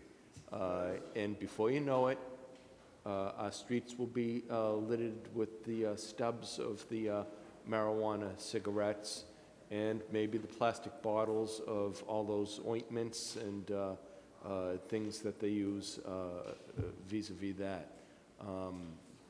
I'm not necessarily against this, exploring this ordinance, but I'm not all thrilled about doing it either. And I don't think it deals with the problems that are related to this sufficiently enough. And I wonder if it's worthwhile to have a more suitable conversation around the broader topic. Mr. President. Thank you, Councilor Della Russo. Vice President Longo-Karn. Thank you, President Falco. I just look forward to seeing what the Licensing Commission, what their discussion entails, what the response to their discussion will be. I think that's important to, as a first step. We also want our Chamber of Commerce to be aware that we're looking into to this. I think for me, one of the main complaints, I think especially since Chelsea enacted their ordinance a couple years ago now, is how much it would do for the city with regards to cleanliness and trash. If you go to the Mystic River cleanup or Medford Square cleanup, what are the bags filled with? Nips all over the place, in the parking lots, in our right near our waters, near people's businesses. Everywhere you go, there are little nip bottles. So I mean, I think the trash issue is a big one. It's one that many people bring to my attention and ask me about. So it would be interesting to see what the Liquor Commission will come down with and give us advice as such. Thank you. Thank you. Please have your name and address for the record. Certainly. Jean Nuzzo, 35 Paris Street. Thank you, Councilor, for bringing up this really important issue. The article that was presented by the Boston Globe on this issue in Chelsea was very informative. They had some key information. They said prior to enacting the ban, they had 700 rides by ambulance or firefighter per year. And once the ban was enacted, it dropped by 66%. So that's a huge taxing on infrastructure, especially if you don't have a hospital. And I thought I'd mention that point because you may want to get some of that information for our city as well. They said it was 7 times the amount of heroin incidences in their city. So I commend you for bringing it up. Councilor Dela Russo, thank you for that poignant statement about the impact of alcoholism on families. I think it's a silent issue for many families. It's an important issue that we need to look at beyond even just how messy it looks and how inconvenient it is. So you may want to get that info as well. Thank you. Yeah. Name and address for the record, please. Hi, my name is Jeff Fine, and I'm here on behalf of Atlas Liquors in Medford. And I just wanted to point out that the consumption of small size bottles, such as nips, is often used as a tool to regulate consumption. So when you're talking about the damage that alcohol can do to families, a lot of people who are struggling with alcohol addiction are using these miniatures to regulate their consumption. In addition to that, people also use them for cooking or for sampling different products that they may not have. And I've also been looking, because I knew this was coming up, as I walk around the streets of Medford, I look at the type of trash that I see, and I am not finding all these nips. I do see some. I see more cigarette butts. I see more Dunkin' Donuts containers, straws, lids, water bottles. Has there been any studies in Medford on what composes our trash? I don't have any offhand. I would imagine Penny Fioli. She might have some, but I do not have that. I don't have that. I do not have that in front of me tonight. So point of information, Council Knight. Could you tell us how many units of nip bottles in a year that Atlas sells in this community? Not off the top of my head. Can you tell us how many units of nip bottles Atlas purchased in this community per year? I can get it for you if you'd like. It is a significant, well, not a significant part of our business, but we do sell a lot of nips, and most of them find a proper trash receptacle. Is that receptacle sometimes the front seat of somebody's car empty? I can't speak to that. I don't know. I'm not in my parking lot looking at when people drink it. I have no reason to assume that they are.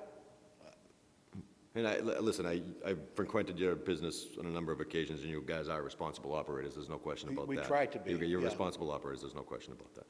Yeah, we do try to have a very social conscience. Yeah. And the renovations look great. Excuse me? The renovations look good. Oh, thank you. Thank you very much. Okay, on the motion of Councilor Knight, seconded by Councilor Scarpelli. All those in favor? Aye. All those opposed? The motion passes. 19-550, offered by Vice President Lungo-Kern. Be it resolved that the council be provided the list of all catch basins that need to be repaired throughout the city. Vice President Lungo-Kern. Okay. Thank you, President Falco. Got a few more people that emailed me today. Let's think, on this. As you walk around the city and as you talk to people and see what the frustrations are, I think catch basins, not only manholes, but also the grates on the side of the road leading into the gutter, a lot are falling in to dangerous levels with broken street, you know, almost going onto the side. Then you have the catch basins that are dipping in the middle of the street, so when a truck drives over them, you know, it creates this loud noise. Again, while people are trying to sleep, it's disruptive, and I know our DPW is out repairing catch basins, but we just have so many, so I wanted to see, I know 44 Palmer Street and a number of others also are on a list, so I wanted to just see if we can, number one, get a copy of the list of all catch basins and that need to be repaired and see if they're prioritized. I think that's extremely important for somebody to know. I reported this 3 years ago on C-Click Fix, and it still hasn't been responded to. Well, how many do we have out there? How many are being done per year? And how many do we, you know, how many do we need to get to? Because it's an important, it's a safety issue when it comes to some of them that I've seen and some of the complaints that I've received over the last several weeks and months. So that's the gist of it. One second. Okay, that's good. Thank you, Vice President Lungo-Kern. Name and address for the record, please. Erin Benedetto, 21 Dearborn Street. A few years ago, I sent some pictures to most of the council of sewers and catch basins in the hillside area that were deteriorating and falling in and were trip and hazards for people getting in and out of their cars. And this committee was very receptive. The council really sent people out and fixed them. But it's in our area of the city, it's blatant almost on every street. And it's not even just the sewers close that drain, it's the middle of the street. And what the DPW has done in the past, in my experience, is come out and patch around the sewer covers so that you don't hear the big bump, bump, bump. And then a year or two later, that wears down. So with the large storm that we just received a few weeks ago, the end of Dearborn Street flooded. That street has flooded. Up to property owners' top first steps for about 30 years. They've come down, they've pumped the sewers, they've looked at it, but it needs extensive repair, and it just seems to get worse. At one point, my friend's children took out their canoe many years ago and canoed up and down because after every storm, and it would have fun playing in the water. It hasn't been rectified. It needs to be rectified, not only in that part of the city, but other parts of the city that flood during those torrential rainstorms. I know we have a surplus in our sewer and water, and I would love to see some of that money used to fix some of these issues. So that's my only comment. Thank you. Thank you. Through the chair. Oh, is anybody through the chair? Yes, I think what happened last week with the flooding, many streets were flooded up to almost the sidewalk. I know Sheridan Ave, a couple in South Medford. I saw that more than ever over the last couple of weeks, got more complaints than ever. So that's a whole other issue that needs to be addressed too, drainage, and I think that's the proper place to get the money. So hopefully we can figure out a priority list with regards to catch basins and manhole covers that are caving in on tonight. And also, yeah, we need to figure out the drainage issue. So thank you for bringing that forward, Erin. Thank you, Vice President Longo. Current Council Marks. Second. Thank you, Mr. President. I believe we have over 2,000 catch basins in this community, and we clean them once a year. If you notice, the catch basin will have a certain color depending on the year, and that way we know they're getting cleaned. It's very important that we maintain the catch basins because, as was mentioned, if they do start to clog up, it's going to create flooding in many areas, and it'll create a real concern in our neighborhood. It also is a resting place for all sorts of mosquitoes and so forth if it's not properly draining. So we have to make sure we stay on that. It was probably within the last 6 months, I requested that we get a thorough report on the number of catch basins that need repair, and not only what needs repair, but the level of repair. So it's my understanding that you may see a catch basin that's sunk in a little bit, and all it requires is the top layer of brick. Because if you look at them, it almost looks like a little igloo that's inverted underneath the street, and it's built up with cement and brick and so forth. And many of the catch basins now we're seeing require a lot more work than just some small brickwork on the top. It requires a whole replacement. And you'll notice the catch basin, when it really starts to sink in, those that require tens of thousands of dollars worth of work. So I ask that we be able to put a level 1, level 2, level 3 on the catch basins, so we not only know how many need repair, but the level and the type of repair that's required. As was mentioned by Erin DiBenedetto, we have, I believe it's about $6 or $7 million right now in surplus water and sewer account, and the enterprise account. And that money can be used to offset rates. It can only be used for two purposes, or infrastructure improvements. So I think we need, you know, the old saying, out of sight, out of mind. We need to attend to these issues before they get much larger. Another issue, Mr. President, that I've been talking about regarding catch basins since I've been on the council, and we've made some headway, but not a lot, is we have catch basins that are still illegally connected to the sewer system. And as I mentioned, every time it rains, you have groundwater that should be going into catch basins and going out to the Mystic River and so forth.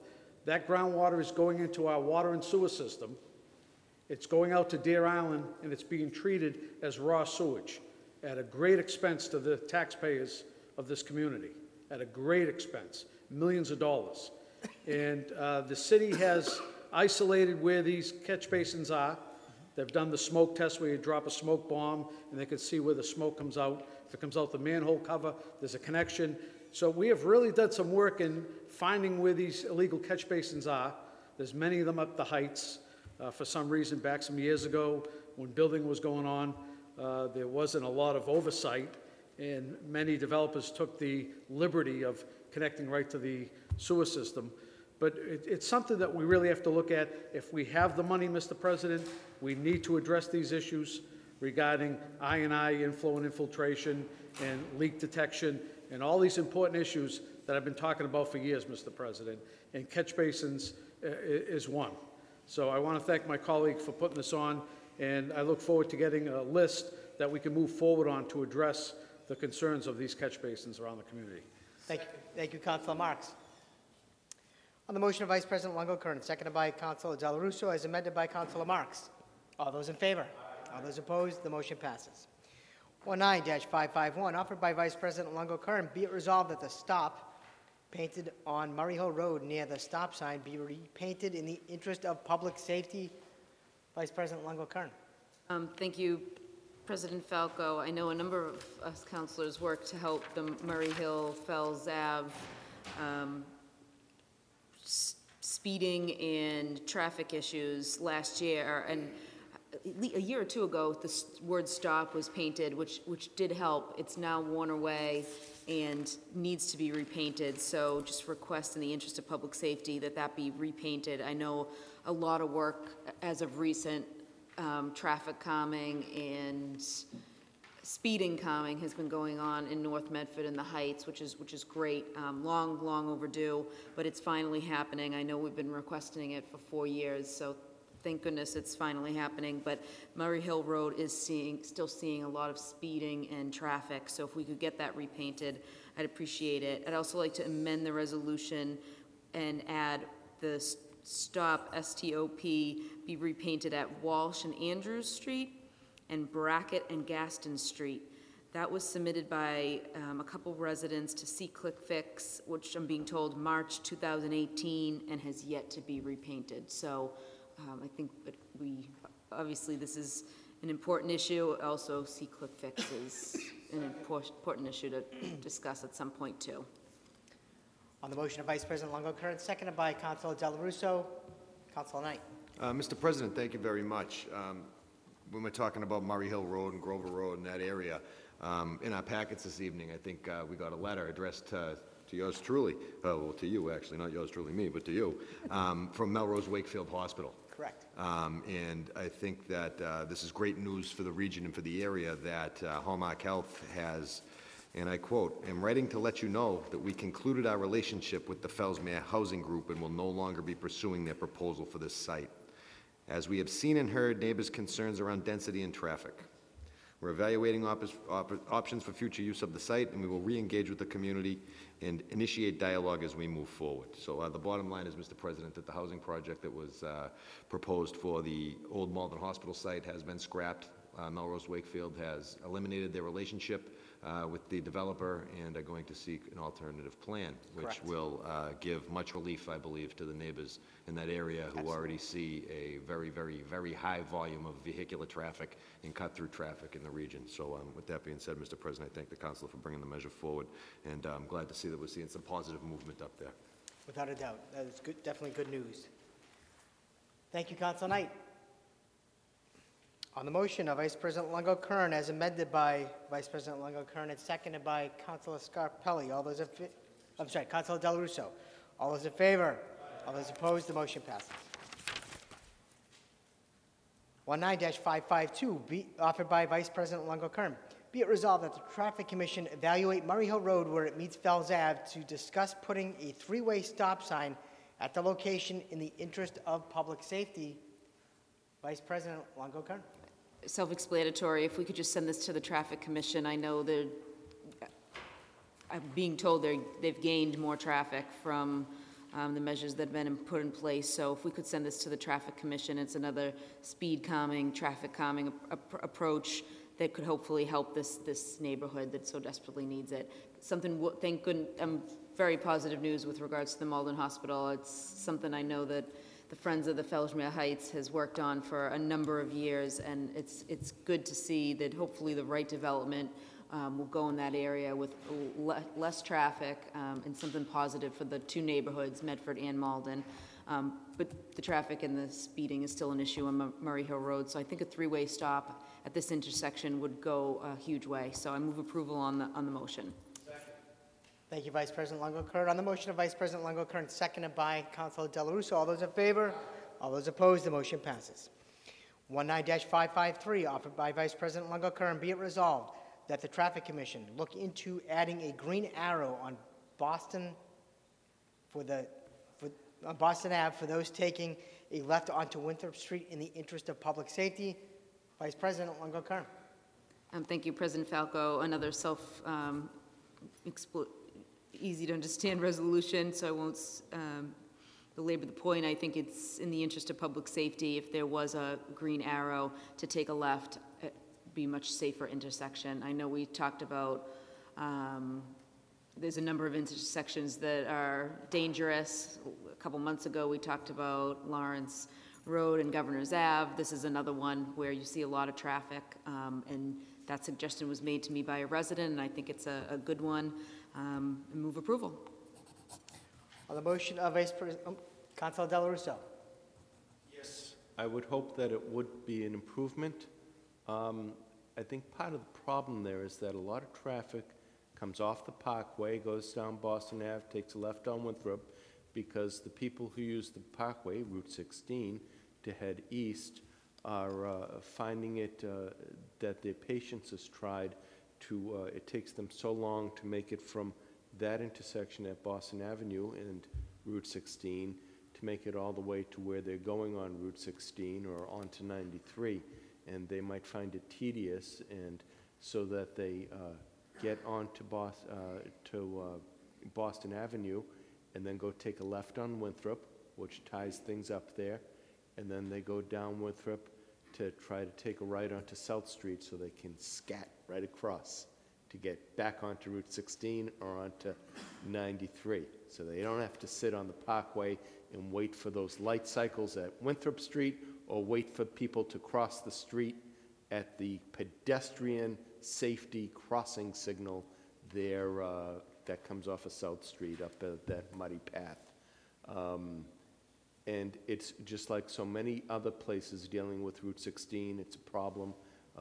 We've seen the resumption of the hideous practice, Mr. President, of people getting off of 93 onto Route 16 west, coming down, taking the ramp that brings you down to Main Street, which is why I wanted it closed permanently, and they go straight across so they don't have to wait to take the overfly to 16, and they cut straight across through two lanes of traffic. I was seated in a local restaurant that's adjacent to there, having a delightful meal, I might add, and I witnessed this happen time and time again, Mr. President. But I will second the councilors, the Vice President's motion. Thank you, Councilor Dela Russo. On the motion of Vice President Lungo-Kerr, seconded by Councilor Dela Russo. All those in favor? All those opposed? The motion passes.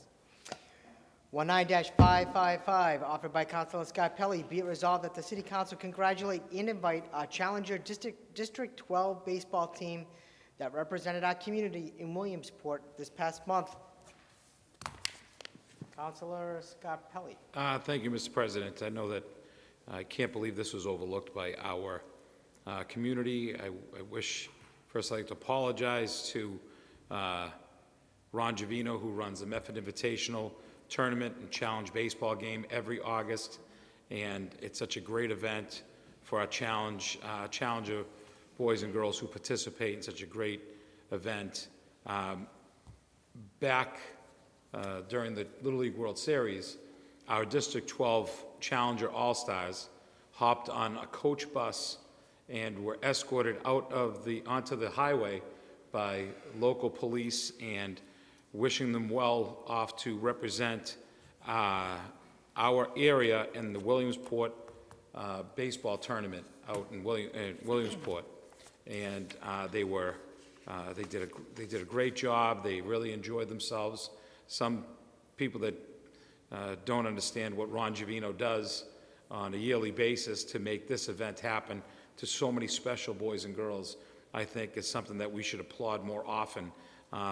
What I'd like to do, I'd like to amend the motion that we invite our Medford Invitational Challenger District 12 representatives to Williamsport to one of our upcoming meetings and present them with a citation so they understand that we are very proud of their accomplishments. I know I talked to one parent that was a little disappointed that the fanfare really came from the Malden side and we had a lot of representatives from the Medford side, and I shared our disappointment that we truly didn't know the event was happening, and maybe that's our fault, but I think that we should celebrate such a wonderful event and accomplishment by such great young men and women. So I make a motion that we invite them to our next meeting. Thank you. On the motion of Councilor Scarpelli, seconded by Councilor Knight. Councilor Caviello. Thank you, Mr. President. I want to thank Councilor Scarpelli for putting this on. This has been a group I've long been involved with for many years. Ron and his team do an outstanding job of working with these young men and kids that have disabilities, and that's it. Having someone in my family that has it and has participated with Ron and his group many times, I'll be happy to have him here and give everybody a citation, because as just to see these kids and how they're out there and the work they do and the time Ron and his group puts in there they're to be commended for. So, and again, I want to thank Councilor Scott for bringing this forward, and look forward to seeing him here in the near future. Thank you, Councilor Caviello. Vice President Longo-Kern.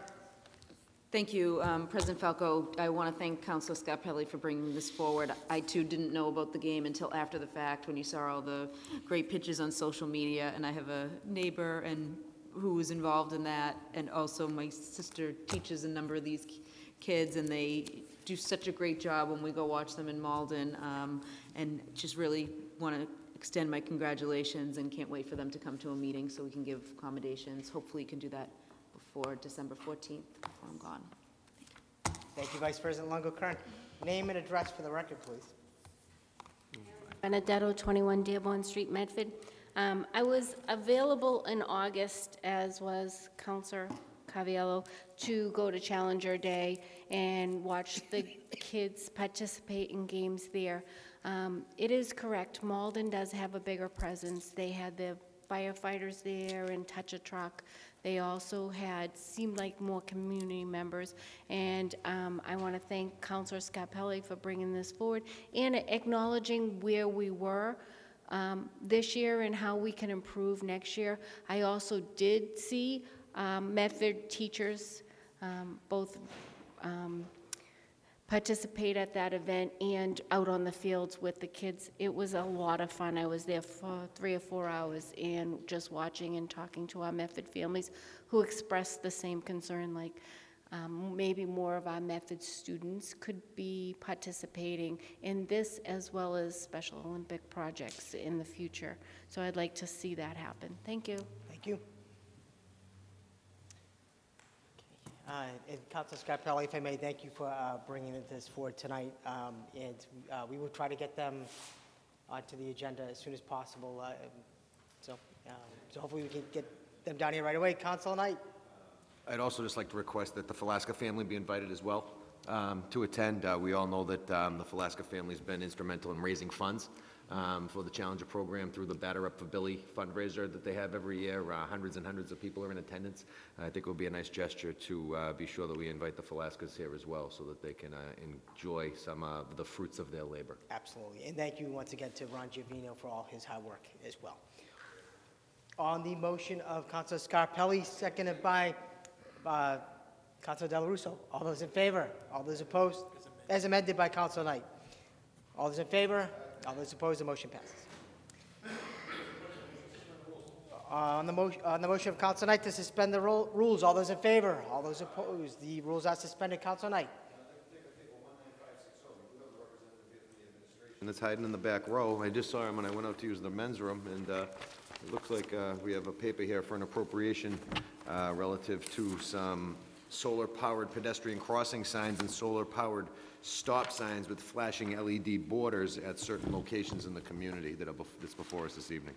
19-560, September 10th, 2019, to the Honorable President and members of the Medford City Council. Motion to waive the reading and have a representative from the administration provide a brief presentation on the proposal before us.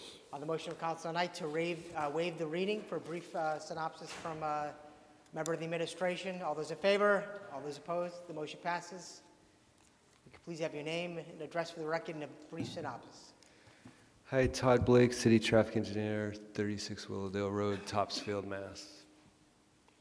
So this request is to transfer funds from the fees that the city collects from Uber and Lyft and rideshare folks, the 10-cent fees. It's upwards of $122,000 this year, over to a fund that we use to purchase and install safety and transportation improvement equipment. We, similar to last year's request, last year it was about $95,000, this year's $122,000, so you know, keep those rides going, increase that fee so we could buy some more improvements. But so the list in front of you, there are three different types at various locations. The types are similar to what we proposed last year. You've seen, hopefully you've seen them up around the city. So I think they're going well. We haven't heard many complaints about them. We've had some thank yous. And you know, just as last year, we take great care and effort to pick these locations and fairly distribute them throughout the city so that, you know, we're spending these funds across the board. And, you know, we know that there are so many intersections and streets that, you know, people want these improvements, and we try our best to spread them out and you know, go by need base, also by area base, so that it's hitting every neighborhood of the city. So hopefully we're doing a good job with that. Thank you. Council Del Russo. Move approval, Mr. President. Thank you, Council. On the motion, Council Del Russo, seconded by Council Knight. Council, yep, 1 minute. Council Caviello. Thank you, Mr. President. Well, you know, this is great that we get all this money from the rideshare services. Todd, it is, as a traffic engineer, I mean, we've gone up almost 500,000 cars from last year to this year that are on our streets now via these rideshare services. What impact do you feel this is having a large impact on the traffic in the city? 1.2 million cars that were on our roads this year? Yeah, it's kind of one of those double-edged swords where, you know, it could have that impact, but it could also have a positive impact, potentially, you know, any rideshare or either Uber, Lyft, Zipcar type service, because then if someone's considering owning a car and driving single occupant vehicle trips all the time, you know, this could be a better option, and it could be a cheaper option for some folks that can't afford cars. So it's, you know, it's a valuable service in that way, but I could see the impacts of this. Well, the city of Boston and Cambridge have both acknowledged that they feel this is a large part of their traffic congestion in their city. So I'm just curious what you know, your opinion on what it's having there, because if 1.2 million people took a rideshare service out, you would say that half of them came back to Medford via a rideshare service, so you're looking at probably 2 million cars that traverse our extra cars that come on our roads now. No, that's a valid point. You know, I'm not necessarily supporting or advocating or against them. I'm just saying that there could be pros and cons to things like that, because you know, it could be a shift from someone who owned a car before to using the service. So it may be balanced out more than what people perceive it to be, but you know, I'm not here to advocate for it. I'm just here to, since it does exist, we collect the fee and we're trying to, you know, improve other transportation. The fee is greatly appreciated, but I'm just the added traffic on our roads because of this is a concern of mine. Okay. Thank you, Councilor Caviello. Councilor Marks. Thank you, Mr. President. Todd, how did we arrive at these locations? Great question. So I did take Councilor Knight's recommendation this year, this time around versus last year. So City Clerk's office graciously provided me 3 years worth of City Council papers, and I also looked at 6 months worth of this year, so 3.5 years worth. So that definitely was a contributing factor to the list that was chosen. And you know, I know that there are over 700 streets in the city, 725 plus, and so intersection-wise there are thousands. So you know, I'm sure we all know a resident that would like improvements at the intersection closest to their house. So there's many competing interests, but I believe that this list is a good list. There was a draft list done first a much larger list of, say, 45 locations, and then, you know, because we have the amount of money that we have available, it has to be whittled down, refines to a point where we could, you know, keep the list at a manageable amount that, you know, we could, you know, to match the funding that we have this year. And this year's list combined with last year's list, now that's upwards of 50 locations. And if we map them, actually engineering, engineering is working on a map so that this could be shown visually, because it's kind of hard to indicate in a list like this. But we hope to have a map that's available at some point that we could post so that people could see how far widespread and how equally distributed it is throughout the city last year's and this year's, and overlap them, and you could see how much we're actually doing. So, you know, I know at times when we're doing all this stuff as city staff and all these improvements, at times it's, you know, it would be great if we could communicate it better to the residents what we actually are doing and the improvements that are going on. So we really feel good about this list. It was an engineering effort combined with some other departments' inputs, and you know, again, the council paper were a major part of it over the 3.5 years of council papers. So have you been out to each individual site? Yes. You have? Yeah. Okay. And what is the next step? I know you're asking for us to allocate some funding, approve funding. Yeah. Have these signs been approved by the Traffic Commission? No. So basically, I think we touched upon this last year. These improvements are more enhancements to existing regulation. So if there's already a crosswalk there, and there may already be a crosswalk but no sign, or a sign without the flashing element to it. So this is just an enhancement of existing regulation, and the Traffic Commission usually deals with changes to regulation. So if a crosswalk didn't exist at all as a brand new one, they would hear it. But if it's one that we just have to maintain, repaint, re-sign every year, that's usually something that doesn't go before them. So this list doesn't necessarily go before the Traffic Commission, no. So none of these locations, whether it's the bollards or the elements, solar signs? Elements to some may go, so that, yeah, the list that has the flexible delineated bollards. So for instance, at Hyatt Boston and Sagamore and Grove, those would be used to try to calm traffic in the way of making it appear more of a small intersection versus the large intersection that it is. So in that particular location, Hyatt Boston, it wouldn't change any regulation.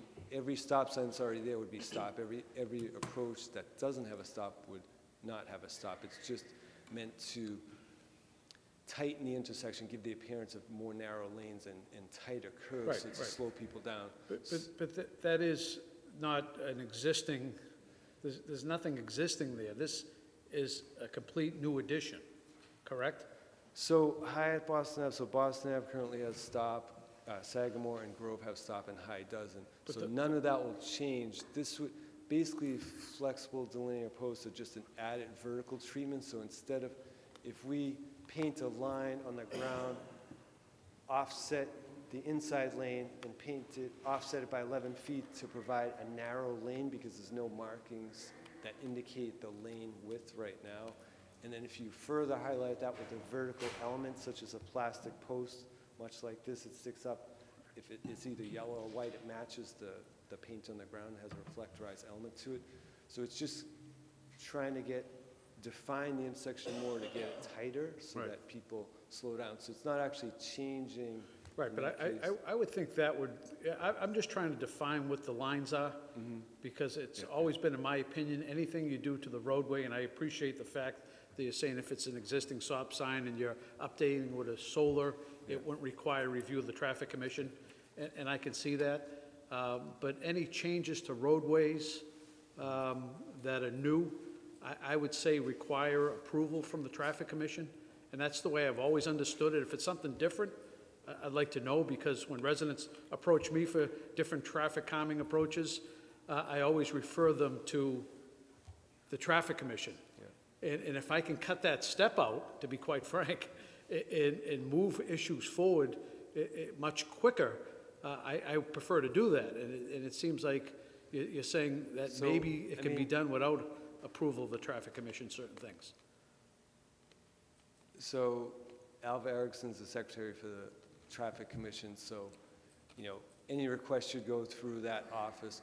But basically, to be as general as possible, you know, the line, I believe, is if the regulation is changing or not. So, because there are many things that city staff, DPW, if painted lines haven't been repainted, or if signs, you know, right. It's not required to have a stop sign or stop line, but, you know, if you, basically those are elements that we have in the purview of maintenance that get, right. Yeah, no, I believe the line is between regulation versus maintenance or enhancement. So I understand what you're saying. Sometimes it gets a little confusing.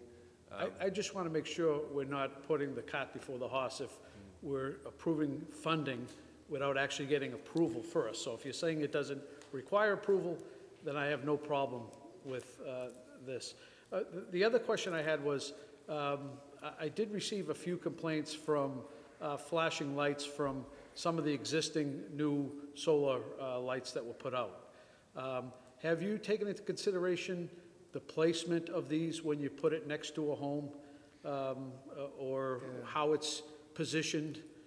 Because, no, you know, we're cognizant of that and aware of it, and want to be, you know, fair about that sort of thing. And I think you brought it up last year too. And you know, so far I haven't received any direct complaints, but I'm not saying you didn't. If there is an issue, let us know. If there's any resident watching, let us know. And if we could angle it in such a way that it's not doing that and it still serves the purpose, that would be great. If it's more than that, we could, you know, potentially revisit it and see what else we can do about it. But you know, so far I haven't had a specific complaint like that yet. Although I know that it was a concern in the past. And, right. You know. Is there any way of, like they do with traffic lights, is there any way of getting it so you can focus the light to a particular, you know, almost having shades? These particular flashing border signs, no. But if you've driven by any of them lately, it depends on the time of day and how far away you are and the angle of the roadway, how you can see them, and you know, they're definitely. But to answer your question more directly, no, there are no visors for this particular, for each individual LED, no. That's not. And I could just tell you just one thing while I have you here. When you're crossing over here, across from Tony Lucci's, the sport, I call it Tony Lucci's, pure hockey, I believe it is. Yeah. Pedestrians get a red light, so they think they can cross. Yeah. But cars coming up, taking a right to go to Salem Street, have a green arrow, and it's a very unsafe situation. And I'm not sure what needs to be done with the signalization there. And right on this other side is City Hall. When you cross over to go into the parking lot, you have the blinking light now, which is fine. But when they're coming around the bend, and this has happened to me several times, they're coming at such a rate of speed that even though I'm in the crosswalk and it's flashing and it's doing its job, they're not slowing down at all, because I think of the blind curve that existed. Do you know where I'm talking? Yeah. So it's a dangerous, real dangerous situation. I'm glad you pointed those two out. We could look at, you know, whether speeding is occurring there, speed enforcement, or if it's just a sight line issue, maybe trim those hedges. I think it's the sight line over here. Trim those hedges that are on the inside curve, potentially. Right. And then out here, I would say for City Hall Mall at Salem Street, I would recommend people press the button, because if you press the button and wait for the signal phase, it actually stops everybody, including that right arrow. Oh, it does, okay. But I know what you mean. If people don't press the button, they just go by the red light. You got a red light, right. And left, but they don't realize the green arrow's still going, so But I would recommend press the button. There is a phase where it stops everyone, including that right turn. I thought cars were just coming after me because they know who I was and they were trying to pick me off, but I don't think that's the case. It's a tough area. Thank you very much. No problem. Thank you, Councilor Martin. Councilor Del Russo. Mr. President, I think this is a wonderful measure, and I can move approval. Wonderful improvements to our community. Move the question. Thank you, Councilor Del Russo. If I may ask a quick question, so that 1.2 million rides, what's the time frame for that? How's that measured? Is that from like January 1st, or is that? I don't know, to be honest, but I would assume it's the fiscal year if that's tied to this fee. July to June. Oh, okay, July to June. Perfect. Fiscal year calendar. Do you know the timing of the implementation as far as when we would start to see these signs? Yes. So I don't have any firm timelines, but if it's approved, Usually what we'd do is, depending on how many of each type, would put that out for a quote from a firm to get quotes back to three firms. We go to three quotes if it's under a certain value. And then we'd select that type of equipment, place an order. And most of the stuff we'll do internally.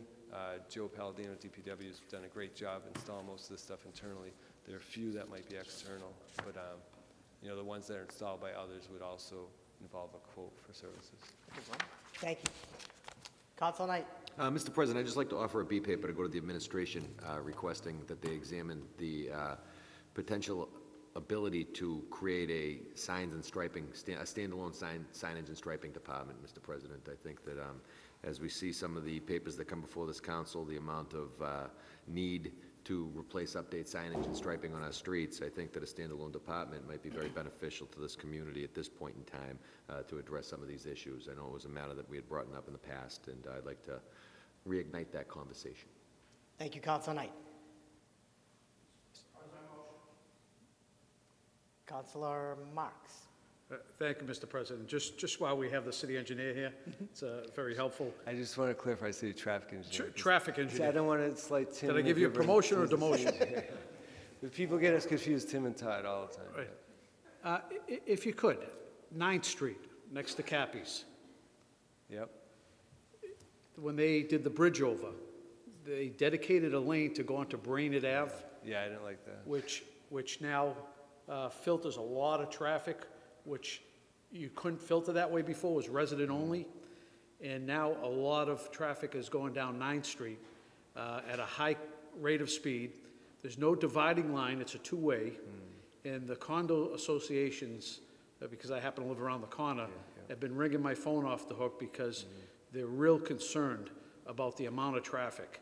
And I don't know if you've received any complaints over there, but it really is. Yeah, I owe them a call, and you know, I do want to talk to them about it because I have some ideas. Hopefully, it could help.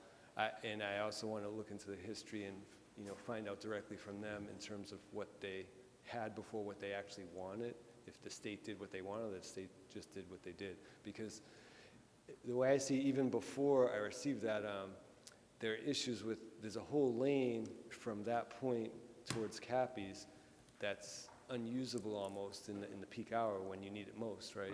So you're coming over the bridge from the exit to River's Edge Drive, and then that lane is supposedly only for something when, you know, so people divert around the island and cut back over, so it's like, you know, and that's during the peak hours, it's restricted. So you're in the time when 16 is heaviest, you're going from 4 lanes to 3, essentially.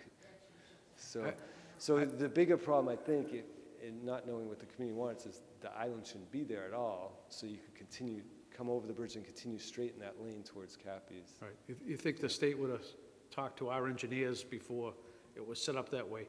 But if I think it was prior. The design was prior to when I arrived, but hopefully I would have, you know, had some insight to recommend against it. But it was part of the Woods Memorial Bridge project, I think. And a lot of people, residents, sometimes I help explain the difference between the projects. So that was a state project, Woods Memorial Bridge project in the river, that ended pretty much right at that line. And then all the other work that was more recent was from that point into Wellington Circle related to the casino.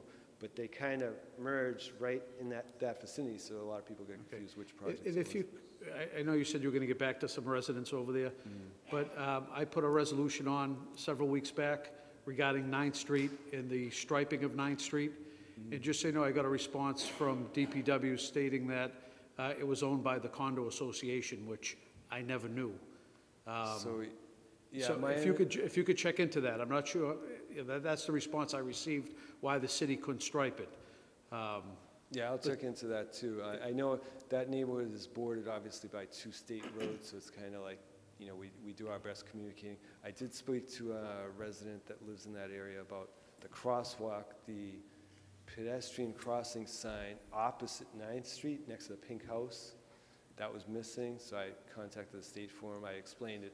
It's not our street, you know, it's in Medford, but it's not our street that we control, but I have contacts there. I'll let them know.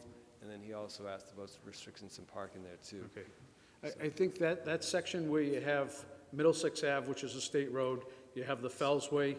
You know, it seems like there's not much attention paid to all those streets. And even the list I just looked through, I don't see one of these signs being placed in the Wellington area at all. So I know you said you try to spread them around, but we do try to spread them around. And you know, this year, my rough calculation was, and I apologize, I don't want to offend anyone in terms of the neighborhoods I pick, but if we just I just want to make sure every area is getting attended to. No, I understand, and we want to do that. So there's about 5 east, 7 west, 4 central, 5 north, 6 south. So in terms of just, you know, directional, right? You know, it's pretty spread out, but yeah, last year Wellington neighborhood got one. This year it didn't get one, but East Medford got several. Yeah, right, so. But I'm talking about the Wellington neighborhood. I know. You know, so, but I appreciate it. Thanks very much. Thank you, Councilor Marks. On the B paper, offered by Councilor Knight to look into the feasibility of a standalone striping and sign department, seconded by Councilor Carviello. All those in favor? Aye. All those opposed, the motion passes. On the motion of Councilor Delarusso, seconded by Councilor Carviello, to approve the main paper. Clerk Hurtubise, please call the roll.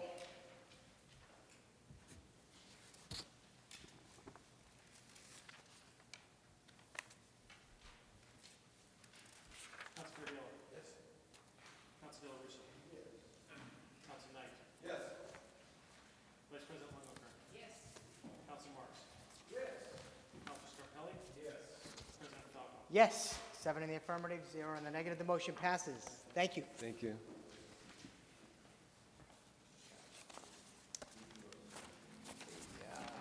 Communications from the mayor, 19-558, September 4th, 2019. To President John Falco and honorable members of the Medford City Council, from Mayor Stephanie M. Burke. Regarding amendment to change Chapter 10 of the revised ordinances of the... Yes. On the motion of Councilor Marks to waive the reading for a brief synopsis from a member of the administration. All those in favor? All those opposed? If you could please have your name and address for the record and a brief synopsis. Thank you. Good evening. Alicia Hunt, 41 Wasson Street. I'm the Director of Energy and Environment for the City of Medford. So this proposal is to amend the city's ordinances in the building regulations to essentially require large developments to have 50% of their roof area include solar. This proposal was brought to the mayor by the the Energy and Environment Committee recommended this to the mayor last spring, as some activist groups also started asking for this based on the ordinance that was passed in Watertown a year ago. I actually do have with me the resident from Watertown who is very involved in developing it, in case she can answer questions that are of the details that may be more detailed than I have. This proposal defines solar energy as either the solar electric, as you may be familiar with it, or solar thermal. It defines the difference between ground-mounted and roof-mounted, and then it talks about the putting this on developments that are 10 or more units for residential, or that are construction of more than 10,000 square feet of gross floor space. It's perhaps useful to know that the current building code actually requires that all developments now are solar ready. So the current building code is requiring the structural infrastructure to support this in terms of the structural load capacity, and to include all the chases and the electrical that would be necessary to hold solar. So this is not adding to the structural costs of the building, simply requiring that they add the solar on the top. The proposal is that they would have to provide a proposal for the solar during the site plan review process, and then as part of the building permit application, they'd have to actually provide for us the plans for including solar. If solar is not feasible on a building, say they didn't cut down all the trees on the property and the property is shaded, they would not have to, and they should not then cut down the trees. If they removed all the trees and there's no shading over their building, then they would be required to include the solar. If it's a building that would be small next to a taller building that shades it, and it's not feasible to put solar in there, it would not be required to do it. There are a few other details in here as well. We also, as this was proposed by the Energy and Environment Committee to the city, a representative of the Energy and Environment Committee is also here to speak as to why they recommended it to the mayor, and this version was drafted by our city solicitor. Thank you. Vice President Longo-Kern. Thank you, President Falco, and thank you, Ms. Hunt, for being here. This is something that I was in talks with the activist group too, and I think it's a great idea, something that's, it's good to know that our building department requires the structure to be ready for this. I proposed this on paper 19-497 back on June 16th, and we did, I think the council was in agreement that we definitely want to move forward with this, meet with our solicitor in a committee meeting. We think we said early fall to try to get it at least to a first reading, which we're on good timeline here. I know that the ordinance I read too was from Watertown. They seem to make an amendment to the zoning, their zoning, where we might be making it to the building. Do you know the pros and cons to both?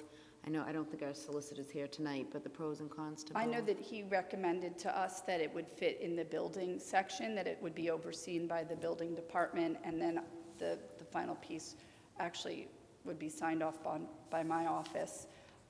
I already have to sign all building permits for new construction, so that's not actually an addition. It's just what I look for when I sign building permits for new construction. I'm part of that process. But he did not tell me why he thought it was more appropriate in the building section than the zoning section. I know he discussed it with Lauren DiLorenzo, our community development director, while I was on vacation over the summer, and then they we met as well with the members of the Energy and Environment Committee, and then he presented this. I assume that between him and Lauren, where it belongs in our code is one of the reasons why we asked him to look at it. And then we do have a representative from Watertown. Maybe they can explain why it's in there, a zoning amendment versus a building amendment? Yes, actually. Can we please, I'm sorry, can we please have your name and address for the record, please? Yeah, thank you. Jocelyn Taker, and I live at 103 Robbins Road in Watertown. Actually, it is our building department that manages this. So it comes up as a building, when a building is permitted. I believe that it started, the reason it came through zoning is because we had a new parcel of land called the Armad. It's the 22-acre parcel of land over in Arsenal, and they were looking for permits, and at the time, they needed a rezoning. So this first came up 3 years, well, 3 years before it was signed into an ordinance as part of that zoning project. And so it carried that name all the way through. But it really is overseen by the building department. Okay, so it was a change in your zoning ordinances, but overseen by the building department. Okay. Yeah. So it is when a building, we actually have had a building now since this was passed into law. We've had our first building come forward to be permitted, and it came through the building department. And it's the building department that gives the permits and oversees it. And you've obviously read Medford's proposal. Is there any differences in what Watertown does besides where it's held in the ordinances? Anything else that is different? No. I mean, when I looked at it, I thought, oh, it's the same. I mean, there might be, when you looked at ours, right? Mm-hmm. Did you see anything different? Nothing specific. Except yeah, yours says Medford and ours says Watertown. Mm-hmm. But other than that, it looked very similar. And our town lawyer, besides the zoning language, right? But our town lawyer, it spent a lot of time with it and okayed it and gave it approval. Okay. And our town council unanimously passed it. Great. And then, was there ever any discussion on including major renovations that might need a building permit? I believe, yes, I do. It's not in ours, but I. Yes, it is. It's repurposed. It says here. I thought building containing 10,000 feet. No, I don't see repurposed in section 10-106 requirements A, B, and C. But that's just where I was looking for. If a building is. If a building is coming forward and it has 10,000 feet and it's needing a permit to do whatever it's asking the building permit for, yes, it gets reviewed, because all of our buildings up until now have had solar assessments. And what we've found is that no developer, every developer did a solar assessment. They even came to my presentations. I sometimes run small solar programs for municipalities. And they've come to the presentations because they're interested in getting their building permitted. But the minute the building was permitted, with just the solar assessment, they never put up solar. And we came to understand, Watertown came to understand that it had to be law to have them do this. And so. So were you looking for renovations, major renovations that need a building permit to be included? So here it is. Yeah, okay, go ahead. Say, where you were reading in 10-106, the section C, projects which involve a change in practical use of an existing building containing 10,000 square feet or more of floor area. That's that language. Yeah, but that's a change in use. What if it's the same use but a renovation project? I mean, right. So, yeah, I think that should be included. Oh, okay. Do you understand what I'm saying? Right. The one. This is why we usually hash it out in committee, which is what we set up a committee for. I think I was going to request it be the 24th, but now that it's here before us, I know there's a lot of people here, and we don't have our city solicitor. But so that's one question I did have about the ordinance. That language is not included. Well, I don't believe it's in ours either, and it's up to the building committee. I mean, the building committee just requires it. So, if I might, I learned through talking with Jocelyn, they term their building department building committee. So when she refers to the building committee, yep. The equivalent in Medford is building department. Just right, it's probably building department and ours too, but they're the ones who have the discretion, and they're the ones that require it. I would just like to add that language if we could. And then, was there ever any discussion lowering the 10,000 square foot? No, another question I would have had in committee, lowering that square footage to anything less than that. There was no public discussion, but there was certainly private discussion. And I truly believe that this was decided because of Watertown. What? Of the one project you were implementing at the time? No, I think it was decided because it was pretty clear to the counselors, to everybody, that they wanted this ordinance to pass. And if it were included small buildings or small residents, because it includes residents that are 10 units or more, if it included single-family buildings, or if it included small businesses, that there would be the kind of pushback that the city did not want at this point.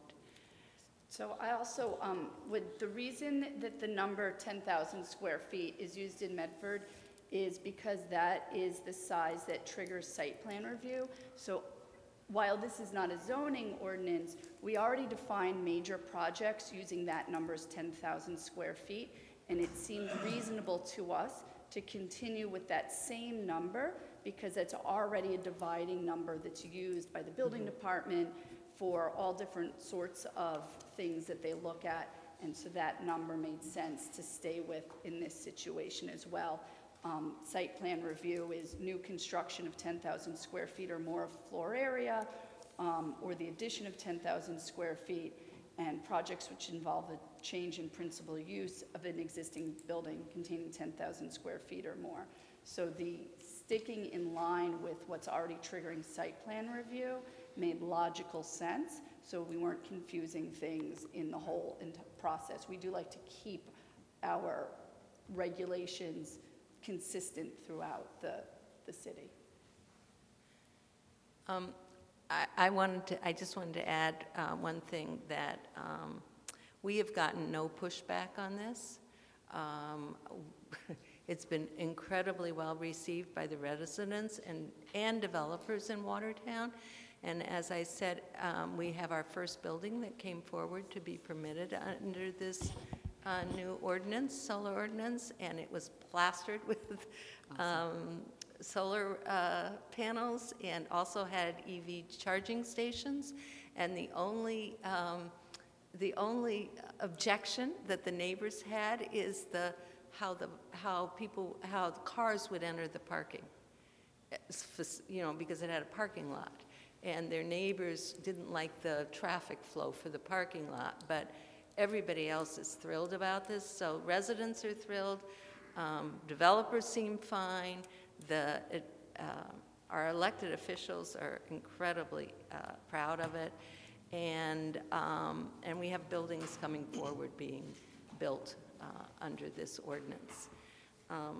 So I wanted to say that, and I also wanted to say that when our energy manager stood up to talk about this to town council, I quote something he said: we're a town of 34,000, you're 57,000. So the figures won't exactly apply, but it gives you some idea. He said for every 1% of renewable energy,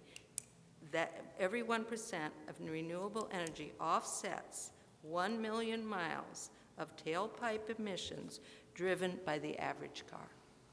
Okay, so as Alicia said, most of the costs for these arrays go into the structure of the building. The buildings are already required by the BBRS starting in January of 2018 to be solar ready. Okay, this is the only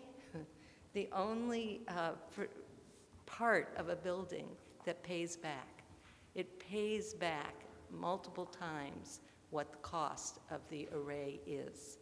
And I was just privy to one proposal in Watertown for a different business, and that business owner, by putting up the array, will make millions of dollars over the 20 years because we did that analysis for them. Thank you. You're welcome. So, Vice President Longo-Kurtz, so do you have, would you like to clarify some of the language that you wanted to change? Sure, yeah, just in either section 10-106C or add a D. The projects which involve a renovation of an existing building containing 10,000 square feet or more of floor area also be added to this. I think it's important that before the third reading, too, if we could amend this, that we do have a committee of the whole meeting with the updated language to discuss that, because... Okay, well, time. 1 minute.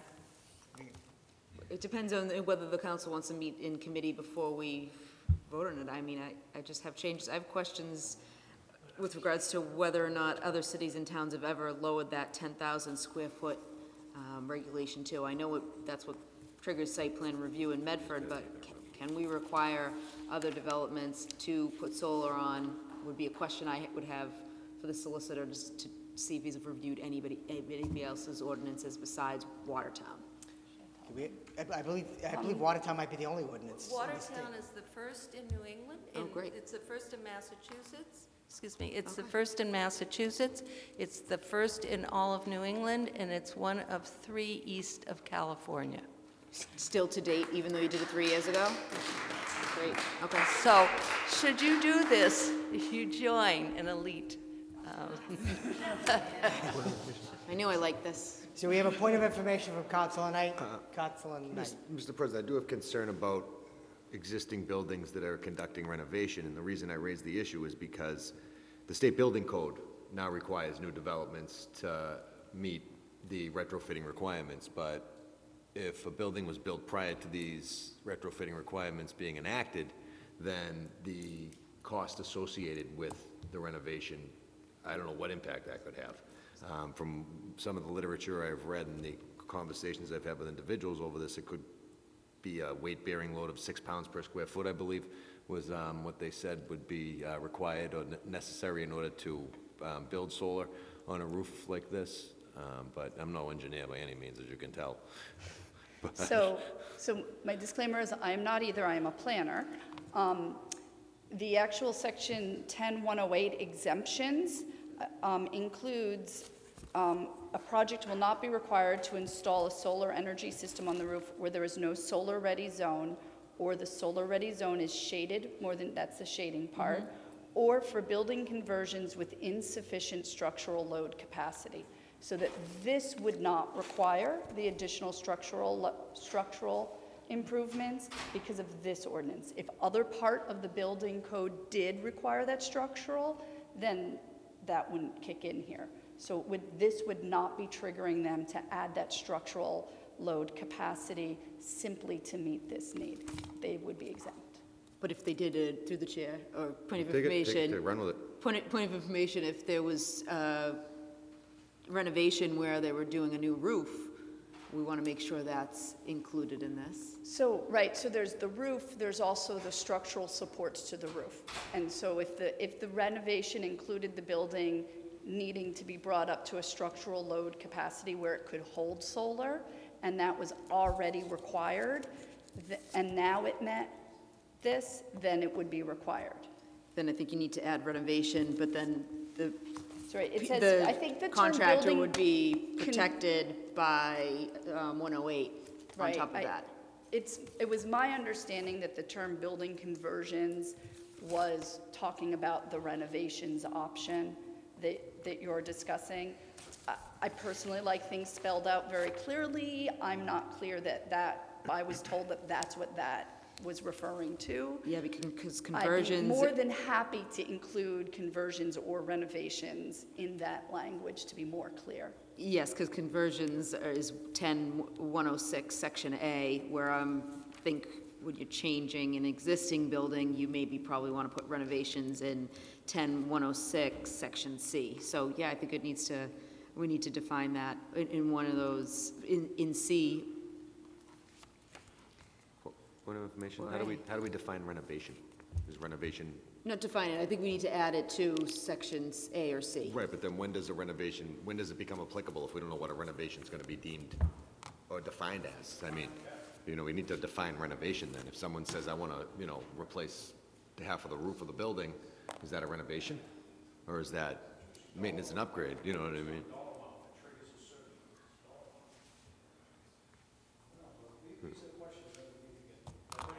But yes. I mean, I can live with the language as is, but if we're going to start peeling off different layers of the onion and start adding to it and raising more and more questions, then I think that this needs to go through the proper vetting process, Mr. President.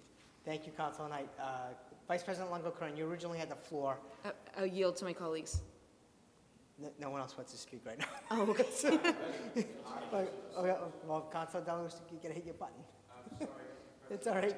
It seems quite apparent, Mr. President, that while we've just had an ordinance presented to us, and it's on the floor here, a draft, we're already trying to edit it. An official or a semi-official or an activist from another community is here instructing us, as well as a department head whose competency is not the interpretation of laws. Is here commenting and admitting to us that he doesn't necessarily see the clarity in the statements of this document. So it's quite apparent to me, Mr. President, that the prudent thing to do would be for us to conclude our discussion on this matter because we're just spinning a wheel and send it to committee where we can have the advice of and the milieu of conversation, debate amongst ourselves, since we have to approve this, and the advice of council, Mr. President, and maybe someone who has expertise on the building issues, i.e. the building commissioner. So I make a motion to cease debate on this matter and send it to committee. On the motion of Councilor Dela Russo. On ordinances, chaired by Councilor Knight. On the motion of Councilor Dela Russo to move this to a subcommittee on ordinances, chaired by Councilor Knight. Second. Seconded by Councilor Carviello. Mr. President. Councilor Knight. Mr. President, I would like to offer a B paper. And the B paper would be requesting that the building commissioner provide the council with recommendations on ways that we can encourage and require LED certified building in the community as well. LEED certified building, green building. Thank you, Councilor Knight. Councilor Marks. President, also, if we could dispose of the paper that was offered that's already before subcommittee. Isn't there a paper before subcommittee also? I think that's whole. There's a paper. Right, right, but I just don't want multiple papers lingering out there. Well, let's bring them together. That's, you know, let's do what we have to, but if we're going to discuss it, we have to put everything on the table. And I would also ask, Mr. President, that we do it in a timely fashion. Absolutely. So that a committee be set up within the next few weeks to discuss this issue. Next Tuesday? I believe we can do it. No, we have something next Tuesday. We have something next Tuesday and the following Tuesday. I'm hoping the end, by the end of September. Within the next couple of weeks. I think maybe the 25th, but I have to check. Sure. Okay, so do you know the number of the resolution that you want to join this with? Is if I number? If I knew that number. Yeah, I do. I don't know the number. Okay, we have a number of things here. So thank you, Councilor Marks. So we got a game plan. Vote. Move the question. We're gonna get it. We're gonna get it. Vice President Longo-Kern. It's paper 19-497. Offered, I think, supported by the whole council. Offered by myself. June 16th. So that's being sent to the. It was already sent. You are correct. Okay. With that being said, before we vote, name and address of the record, please. Barry Ingber, 9 Draper Street. I do have a presentation to make about why we should do this, but I first want to respond to some of the questions that have been raised. First question I think has been answered, which is why the building department and not the zoning department. In addition to the answers that have been given, when you consider that making the building solar ready is itself a building ordinance, it doesn't make sense to make the requirement for solar to be separate from the requirement for solar readiness. They should be in the same code. Regarding the question about lowering the threshold below 10,000 feet, we did have discussions among those of us who were putting this ordinance together in consultation with our friends in Watertown about lowering it to 5,000. And what we came up with was a big picture argument of we are looking at major development happening in this city. We're not trying to nickel and dime small properties. Most of those solar arrays would end up being non-economic and not significant, whereas we're looking at acres and acres of potential solar farm in areas that are being developed. We didn't want to lose sight of the big picture, and we didn't want to create unnecessary opposition to the ordinance. And so that is why we deliberately left it at the 10,000 square foot level that, that requires major site review.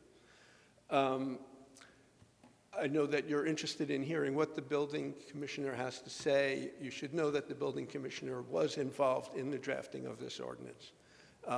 Did have discussions with Solicitor Rumney, when the ordinance was being drafted and was on board with it. I don't know if this is a time for me to read my statement or if you want to proceed with your discussion or ask me any questions. You can read your statement now. Okay.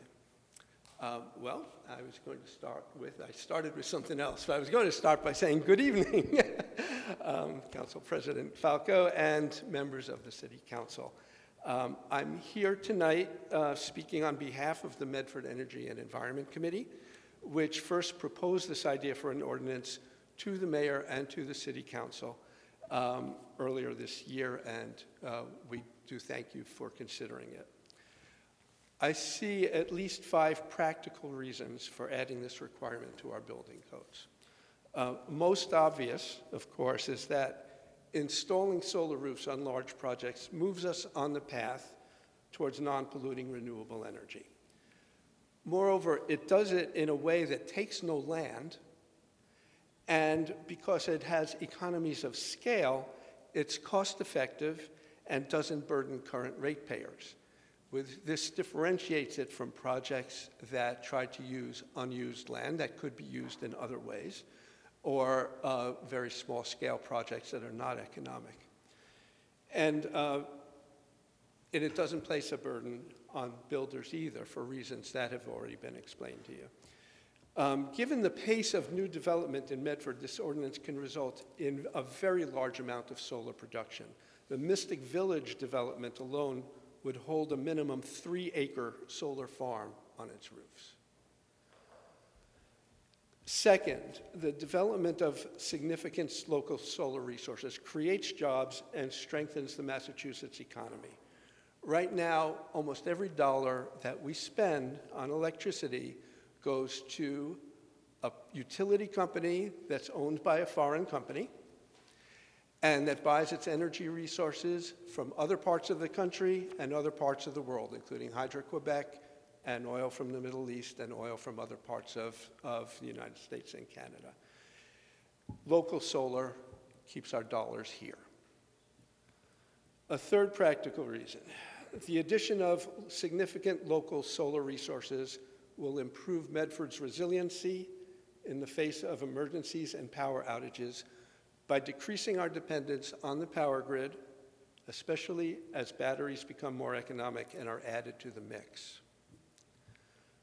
Fourth, getting ahead of this problem will avoid making even worse the already enormous job costs of retrofitting our city's infrastructure as our climate crisis deepens. Like it or not, we will be transitioning away from fossil fuels. It makes no sense to build structures that will last well into the 21st century using 20th century building practices. And finally, while this ordinance does not dictate any particular financing or ownership model for the medium to large scale solar projects that would be built, it does create a platform from which we could later create significant community solar programs to directly benefit Medford's residents. So again, thank you for your time and consideration. Thank you.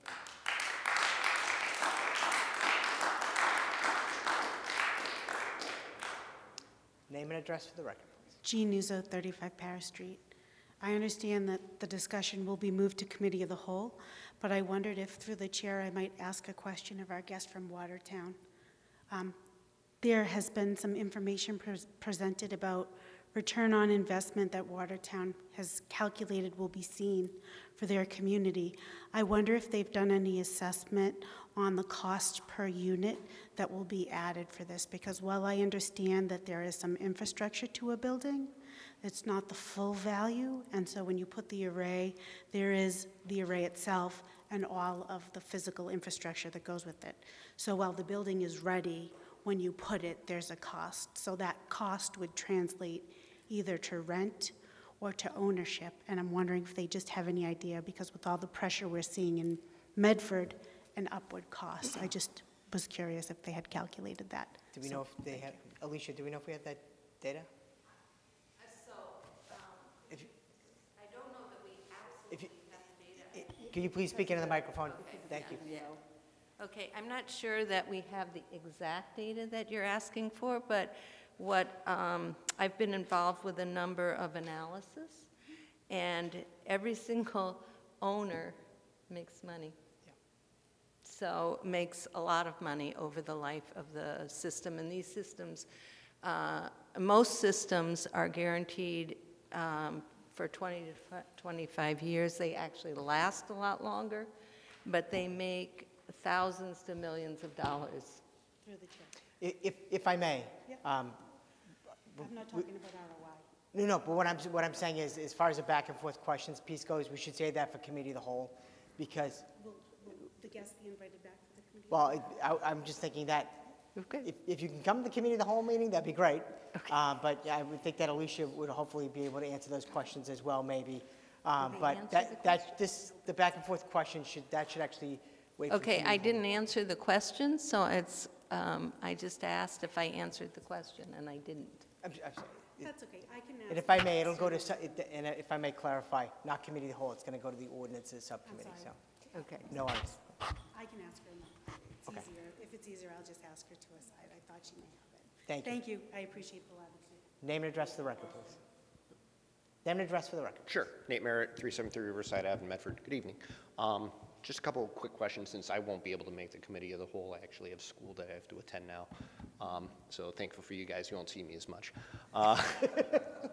So would the ordinance apply also to municipal buildings that are going to be constructed in the future? I know right now we have a police station that's going up, a library that's going up, and so I think that's just one question for you all to ask. So. As long as they meet these requirements over 10,000 square feet, if we were building a tiny building for some reason, I can't imagine, it wouldn't. There is solar right now being purchased for the police station, and it is the first alternate on the library building as well. So it is, in fact, our intention to be putting solar on both of those buildings. Thank you. Point of information, Councilor Knight. The police building is currently permitted already, though, so this ordinance would not apply to the police building, but I understand that it's the practice of the administration to implement solar when able, I guess would be the word. Under the current administration, it is our policy anyhow to be as energy efficient, to include solar renewable options whenever it is in any way practical. We determined that the ROI for solar ownership on the police building would be less than 8 years. So we're including that. Okay. And I think the last question I have for you to consider is you have a number of recent, right, buildings that have been permitted already, right? The Locust Street project, Wegmans, right? Some large areas. Perhaps there's something maybe that the city can do to help incentivize them to do a retrofit, even though it's not required. If it is in their best interest financially, perhaps there are some incentives that the committee can come up with too. Thank you. Point of information. Point of information, Councilor Knight. I don't think they'd be required to retrofit because the state building code requires them to make it available and ready to be utilized with solar. The question would be to incentivize them to actually utilize the solar, but the retrofitting isn't necessary. That's already been done because the state building code calls for it, right? So the idea would be to see if we could incentivize them to get off the grid and get onto their own solar. So they don't, the building code requires them to be structurally ready for solar. It does not require them to install any solar. Right. What this is doing is saying if your building's going to be able to do it, then we want you to put the solar on top of it too. Right. Okay. There are really good state incentives right now for solar. Actually, that state program is working on being extended. Theoretically, typically a municipality, the incentives they can offer are to speed up the permitting process on a building.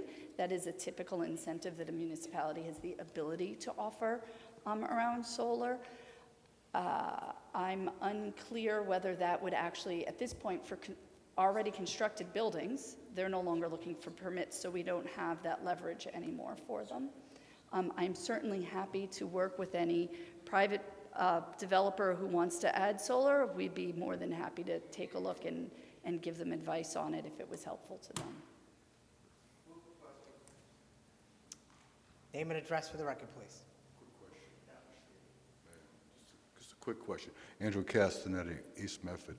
I have a simple pointed question, if anyone's still awake to watch this, if we can get an example of what 10,000 square feet is, if a house is 10, 20 squares for roofing, I presume that would be 2,000 square feet.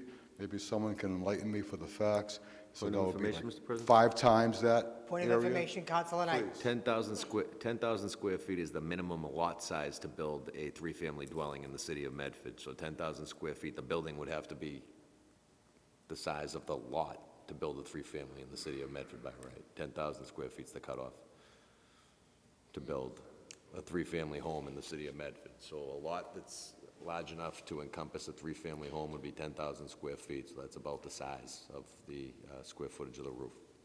Right, but most people would not know what 10,000 square feet looks like. If you can compare it to something that's easier to understand, that would be better. The lot that the 3-family house down the street from you is built on. No, the lot. So this is the lot, the building that's on it. The lot has to be 10,000 square feet. This building is 40,000, right? This building is 40,000 square feet, and it's 3 floors. So approximately, you know, a little less than one of the floors of this building. All of our fire stations are just under, well, several, they're 5, 6, and 8,000 square feet. So they're all smaller than that.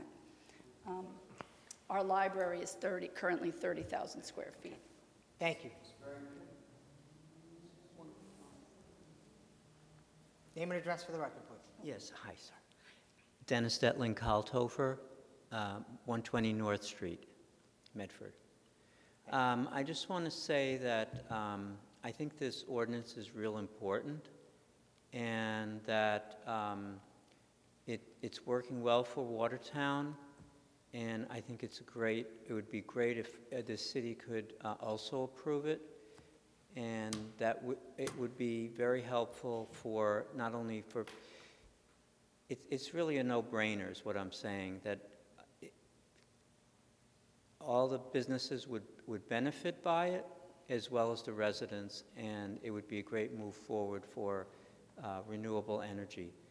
And that I think it should be approved and not sent to committee. It should be moved on quickly. Thank you. Thank you. Vice President Lungo-Kern. Thank you.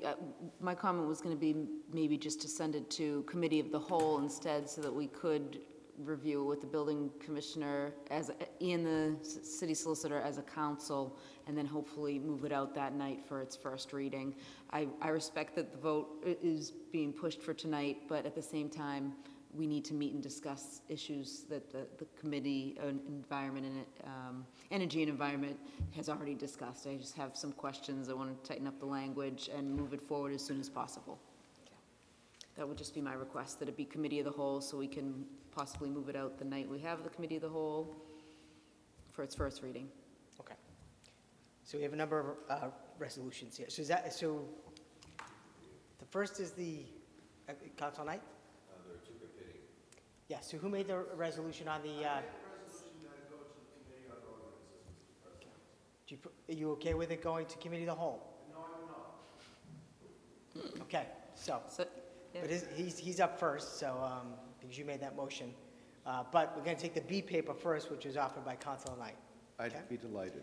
So on the B paper by Council Knight, and Clerk Hurtubise, could you please read the B paper? Here you go. Council Knight's B paper is to request that the building commissioner present to council with recommendations on how we can achieve LED certified buildings in the city of Medford. LED. Okay.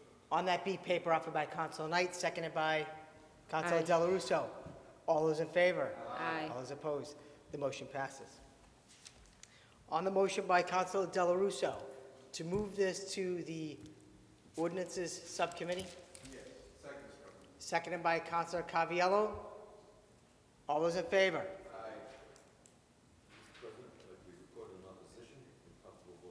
Please, could you please call the roll? Council Caraviello.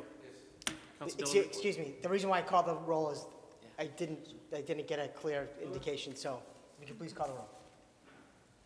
So this is to move this to subcommittee. Thank you. I'm just going to put the note on the vote tally. Yep, no problem. That's fine.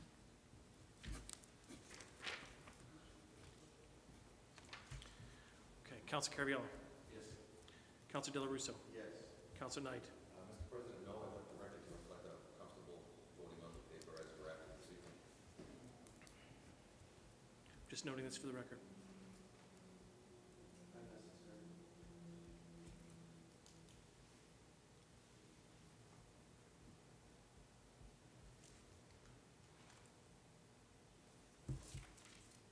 Vice President Lungo-Kern. Yes. Councilor Marks. Yes. Councilor Scarpelli. No. President Falco. No. 4-3. So for 4 in the affirmative, 3 in the negative, the committee will be moved. The paper will be moved to the subcommittee on ordinances, which is chaired by Councilor Knight. Thank you. Thank you. Council Knight, I assume you'll be scheduling that soon? Okay. Thank you. Do you want to join the other paper to it? That's what I don't know. Okay. Usually the latest practice is we need the then committee. 19-559, September 6th, 2019. To President John Falco and members of the Honorable Medford City Council, from Mayor Stephanie M. Burke, regarding the licensing of food trucks. Dear President Falco and members of the Medford City Council, I respectfully request that the City Council approve the following event to have a food truck.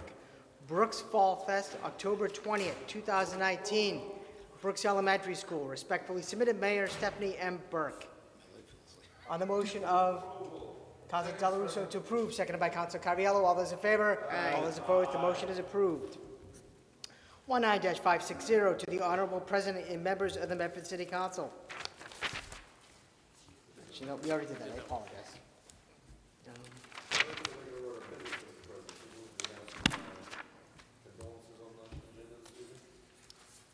We do. But before we... President? We have a resident that wants to speak as well. President, yes. May I point out that September 1st marks the 80th anniversary of the beginning of World War II. We should take a special moment at some point in our lives to be grateful to the efforts of that greatest generation who kept our land free and democratic. Thank you, Councilor De La Russo. Under petitions, presentations, and similar papers, 19-557, petition by Andrew P. Castignetti, 23 Cushing Street, to check on Medford's charter review and other similar matters, hopefully praying to improve our local government and society in 02155. Thank you kindly.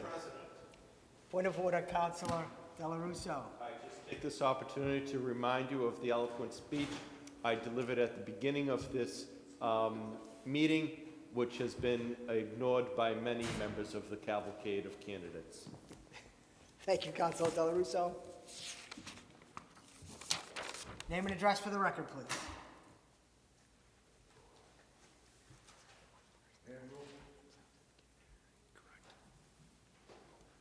Oh, I'm just, yes, it is. You're on. Andrew P. Castanetti, 23 Cushing Street, Medford, Massachusetts. What time is the council, President? I have about 10, it is 10:06. Thank you. You have 10 minutes. September. Up to 10 minutes. 10th, 2019, it's 10:06. My good friend, Dr. Starella, is not only a patriot, he's also a bit of a psychic. He did say I would be the last speaker this evening. I'm here to speak tonight about the charter review and similar matters. Good evening, Honorable City Councilors, and Mayor Burke, if she is listening. I have one of three similar matters this evening. We are simply asking you, our City Councilors, to resubmit the Charter Review question to the State House via a Home Rule petition. Even though the State House rejected this, your request in the past, and their special committee basically filed your request in the wastebasket. This act seems unfair to me and many others. Also, it was disrespectful to you, the majority of the city councilors, and especially to the people, the 02155 voters. Our city charter / business plan has not been reviewed for about 33 years. Therefore, it makes common sense to me and many other voters that we elect a people's committee to review, discuss, and suggest some possible changes to our existing Plan A government. Some possible changes may be to go back to our old Plan E government, or number 2, and have term limits, and number 3, have ward representation and other similar matters if need be. In my opinion, if term limits are adopted, this would create a great opportunity to elect new candidates with new ideas to improve our beloved city by the Mystic River. This 02155 could be and should be the best happening place north of Boston.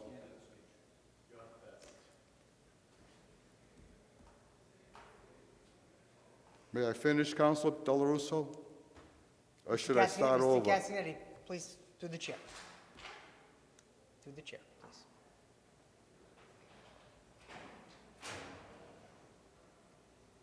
I will repeat it. This 02155 could and should be the best happening place north of Boston. Reason being, location, location, location. It can't be beat, especially with our interstate Route 93 highway, only 5 miles north of Boston, Massachusetts. Our time has come. It is here, and it is now, and long overdue. Let's not miss the boat again. So we, repeat, I'm asking you, the honorable 7 city councilors and Mayor Burke, to send our charter review question back to the Massachusetts State House, hoping and praying for a unanimous approval for duty and humanity for the people. We deserved better government. My question still stands. Someone want to make a motion, one of the councilors, to send the charter review through a home rule petition back to the State House this evening? Thank you, Mr. Casignetti. Silence. Any response, please? Vice President Longo-Kern. Thank you, President Falco. I think it's important to, I think this does need to be brought forward, but I think we need to make sure it's a vote that is more than 4-3 so that it could be accepted by the State House, and I think that might be something to work on immediately after the next election. That's just my opinion. Well, thank you. I hope a lot of people go and vote a week from tonight and today in the next preliminary election. No other responses, councilors? Make it clear that there was 4 of us that did vote for charter review. Correct. Several years back. I still feel strongly for charter review, making that very clear as one counselor. I'll speak for myself, and I think it's something that needs to happen. It was a majority vote, 4 out of 7, correct? 4-3. Correct. 4-3, correct. And I believe it was thrown into the wastebasket through a special committee because they felt that it was not the pure majority of the Medford citizenship. Let's clarify, at the State House that was done, not here. Correct. Do you want to clarify? At a special committee at the State House. Mm-hmm. Correct. Right. Excuse me, correct. I have a cold, I apologize. But if this ballot question came on, it would simply allow us to elect a committee of, I believe, 9 people. Doesn't mean that we have to change any iota of term limits. Yeah, just to review. Right. Yeah. So, but still the state would not honor your request, it seems. Yeah, I think this charter review process is takes years. So just to get the committee set up, you need the State House to approve our home rule petition, which we need to at some point. The council needs to at some point try again. It just needs to be the right time. It seems to me that even in the president's elections, after FDR died in his 4th term, I believe, at that point, even the president of the United States has a term limit of 2 terms. So it seems it would behoove the public to bring some new blood and new ideas to bring us forth, especially with this great location we have here, not 5 miles north of Boston. It's most unfortunate. Mr. President? Actually, Councilor Scott Pelley's up next. Councilor Scott Pelley? I'll yield to Council Marks, and then I'll hit my button again. I know it's Council Marks, you're on. Actually, you can leave it on. Okay. Mr. President, it was actually my resolution back a few years ago that asked that a home rule petition be sent because, Mr. President, at the time, there was a working group that was putting together signatures to try to get it on the ballot. And I thought that because of the length of the process, that it would have been a much cleaner process to push forward a home rule petition that was passed by an elected body, which was a 4-3 vote. The situation, Mr. President, as Mr. Castanetti alluded to, it was sent to the State House, and it never even received a public hearing. So it's not that they denied it. It never even got a public hearing. And I called the chairman of the committee, Mr. President, and asked him point blank. And he said, we didn't feel that it had full support of the Medford City Council by the way of a 4-3 vote. That was exactly his words. Now, I don't know if he's still the chairman of that committee. I don't know if the feeling's still the same up there. But at some point, I agree. The signature process, to me, why put people through getting thousands of signatures when we know that a charter review is needed in this community? And as was mentioned, we can look at many things such as check and balances. Maybe the auditor should report to the council. Maybe the finance director should report directly to the council. Maybe we should have ward representation. Maybe we should stagger elections.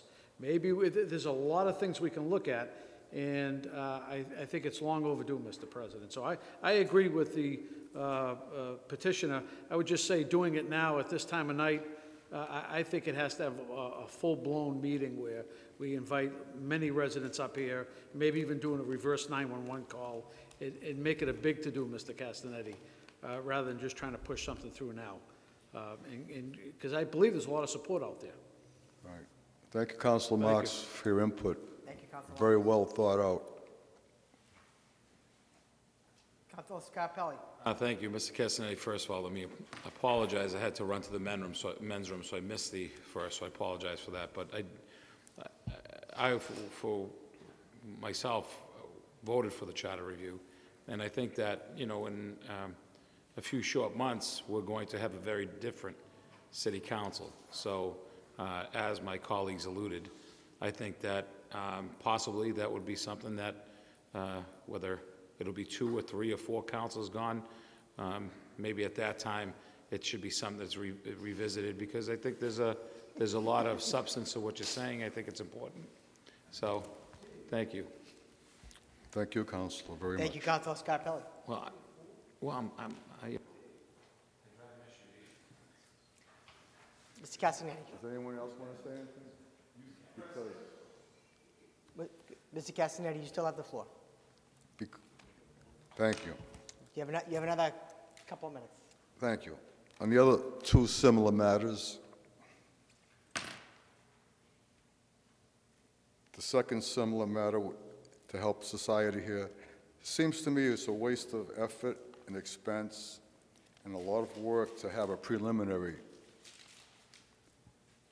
a week from today. Point of information, Council Knight.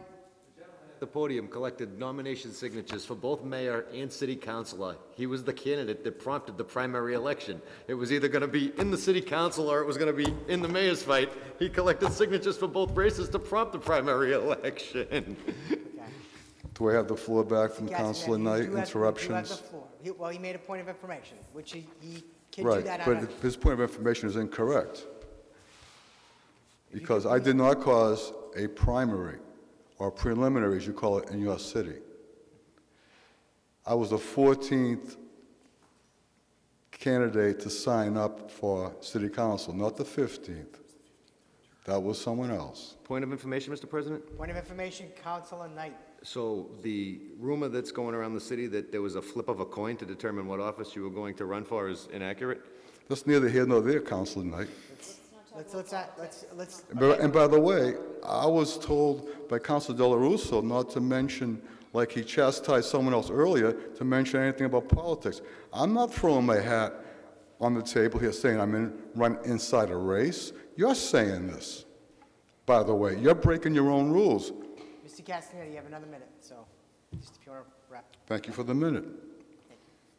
Sorry for the interruptions. No worries. I had to correct the fact. So if this government could not avoid the preliminary, as they could not do that 2 years ago in a timely fashion, maybe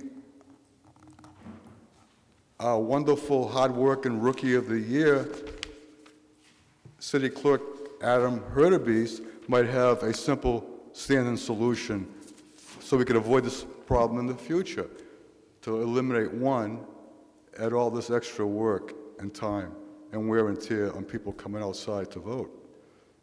I asked Mr. Clerk if he has some idea that might be helpful to avoid this problem in the future.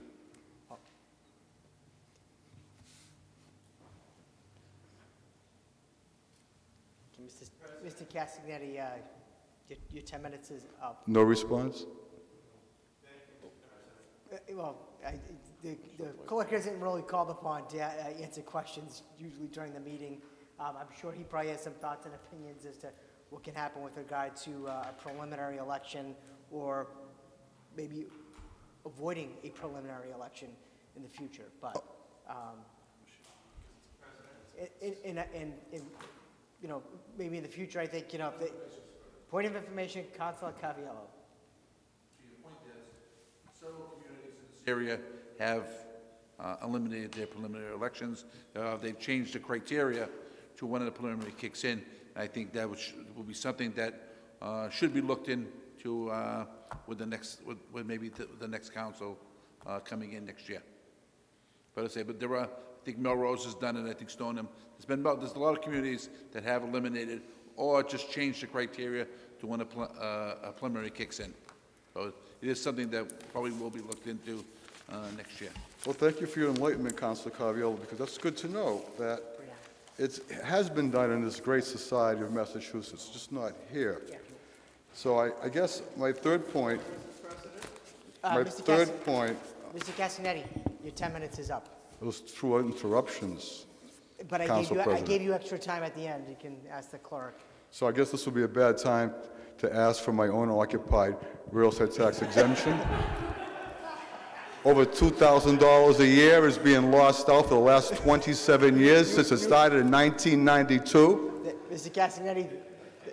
Thank you for not answering. I appreciate your efforts. You're all very clear as a bell. I get it. Thank you. I thought it was Andrew Paul earlier. On the motion of Councilor Scarpelli, seconded by Councilor Della Russo to receive and place on file. All those in favor? All those opposed? The paper is approved and placed on file.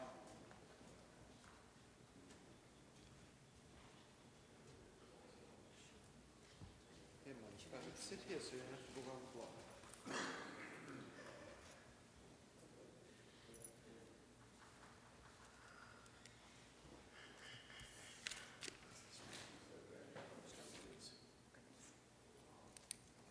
Paper 19-546, offered by President Falco. Be it resolved that the Medford City Council extend its deep and sincere condolences to the family of Thomas Higgins on his recent passing.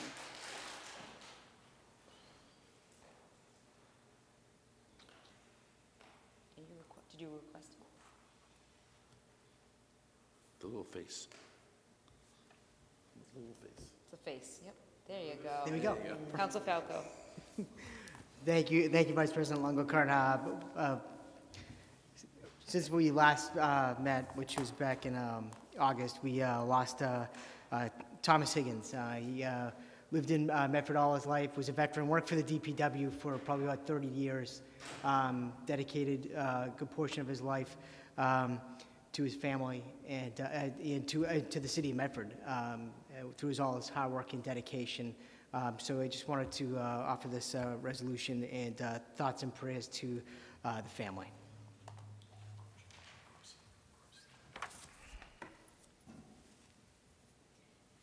Paper 19-548, offered by President Falco. Be it resolved that the Medford City Council extend its deep and sincere condolences to the family of Libby Crochet on her recent passing. Councilor Falco. Thank you, Vice President Longo-Kern. Anyone that is a parishioner at St. Francis knew Ms. Croce. Libby was an absolute constant down at St. Francis. She was at everything. She was a teacher for many years at St. Francis in the school when they had the school and when they, you know, at CCD classes, and you always saw her at Mass every week. She was just always involved with St. Francis, always helping out. And she will be missed, so thoughts and prayers to her family as well. Thank you. 19-548, offered by President Falco. Be it resolved that the Medford City Council extend its deep and sincere condolences to the family of Don Gallagher on his recent passing. Thank you, Vice President Longo-Kern. Don Gallagher, also another parishioner from St. Francis, really, really nice guy. He was in the choir, Holy Name Society as well. Always helping out down at St. Francis, see him at Mass as well. And he lived in the Heights as well. Very nice person, and he will be missed, in thoughts and prayers to his family as well. Thank you. Thank you. Offered by Councilor Marks, be it resolved that a moment of silence be held for the longtime Medford resident, Jim DiVidio, on his recent passing.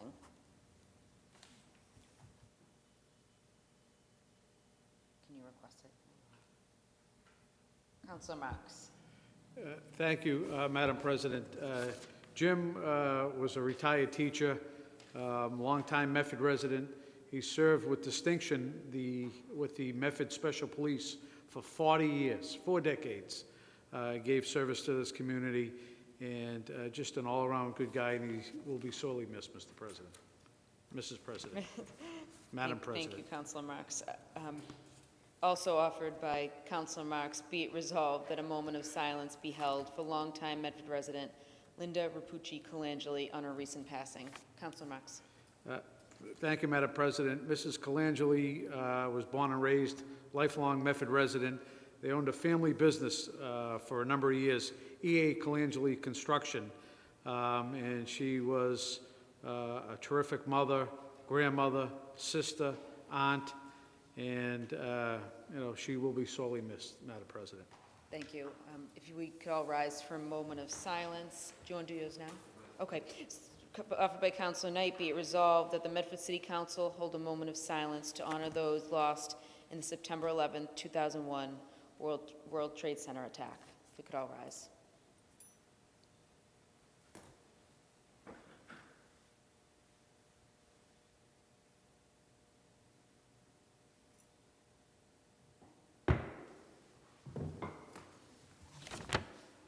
Offered by Council Falco.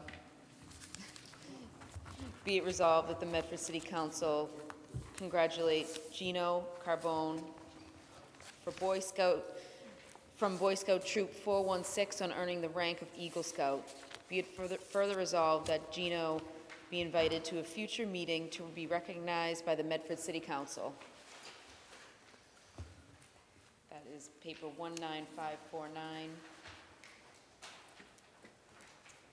Council President Falco. Thank you, Vice President Longo-Kern. I'd like to congratulate Gino on earning the rank of Eagle Scout, which is a tremendous honor and a lot of hard work. And so congratulations to Gino, congratulations to his family as well. So I just want to congratulate him and all his hard work and on this amazing achievement, and invite him to a future meeting to be recognized by the Medford City Council. Absolutely. Motion by Councilor Falco, seconded by Councilor Della Russo. All those in favor? Aye. All those opposed? Paper passes. Thank you. Yeah.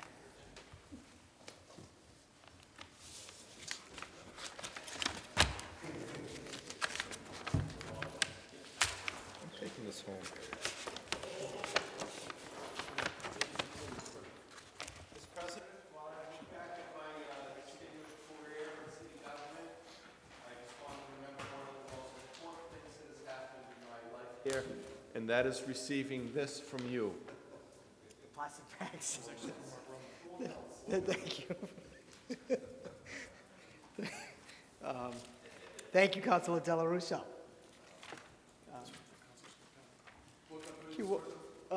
If I may, we have a resolution from Councilor Scarpelli. Be it resolved that the City Administration and Director of DPW review a process of installing a crosswalk on Locust Street, specifically from the path next to LeConte Rink and crossing in front of Wegmans. Councilor Scarpelli. Thank you, Mr. President. I know I've talked to a few residents from the Locust Street apartments, and they expressed some concern during the summer, but I think that the calm was that the construction part of that is the streets would be done over, but as school has started, and then as winter months start with the LeConte Rink opening, I saw firsthand just the other day a student run across during an early release from LeConte to Wegmans, and as one car stopped to let this young lady go, another car darted around them because there aren't there's not one crosswalk on Locust Street right now. So for the sake of public safety, we recommend that the DPW and maybe the Traffic Commission can go out there and please implement a crosswalk in that area. Thank you. On the motion, Councilor Scarpelli, seconded by Councilor Della Russo. All those in favor? Aye. All those opposed? The motion passes.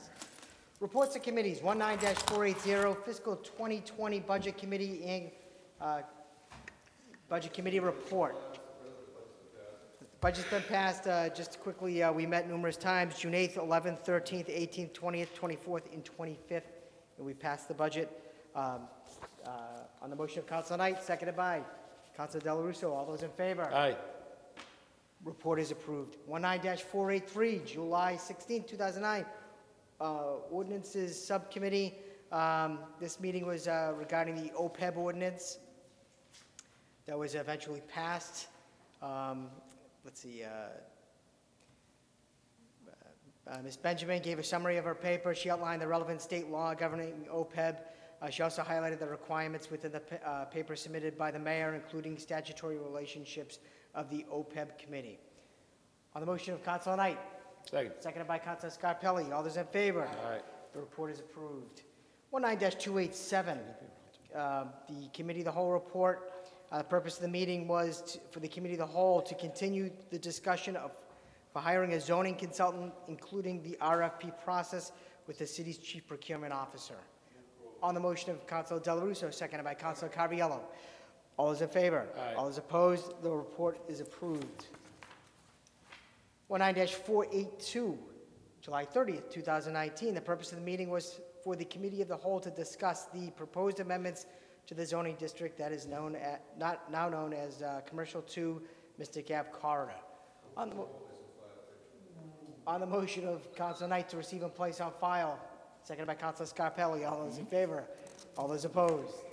Papers received and placed on file. Budget report received and placed on file. The budget report approved. Approved. America. Okay. Minutes. I'm sorry, records. The records of the meeting of August 13th were passed to Councilor Carviello. Councilor Carviello, could you please let us know how did you find those records? I did my best to reconcile the 27 pages of the records, and I feel that they are in order. And while we speak, if I could thank Carol Powers for the lovely bows that she's done every year for us and her cause. Yes, thank you for the bows. And on the motion of Councilor Carviello to approve the records from August 13, 2019, seconded by Councilor Knight. All those in favor? All those opposed? The records are approved. On the motion of Councilor Scarpelli, seconded by Councilor Carviello, that the meeting be adjourned. All those in favor? All those opposed? Meeting adjourned.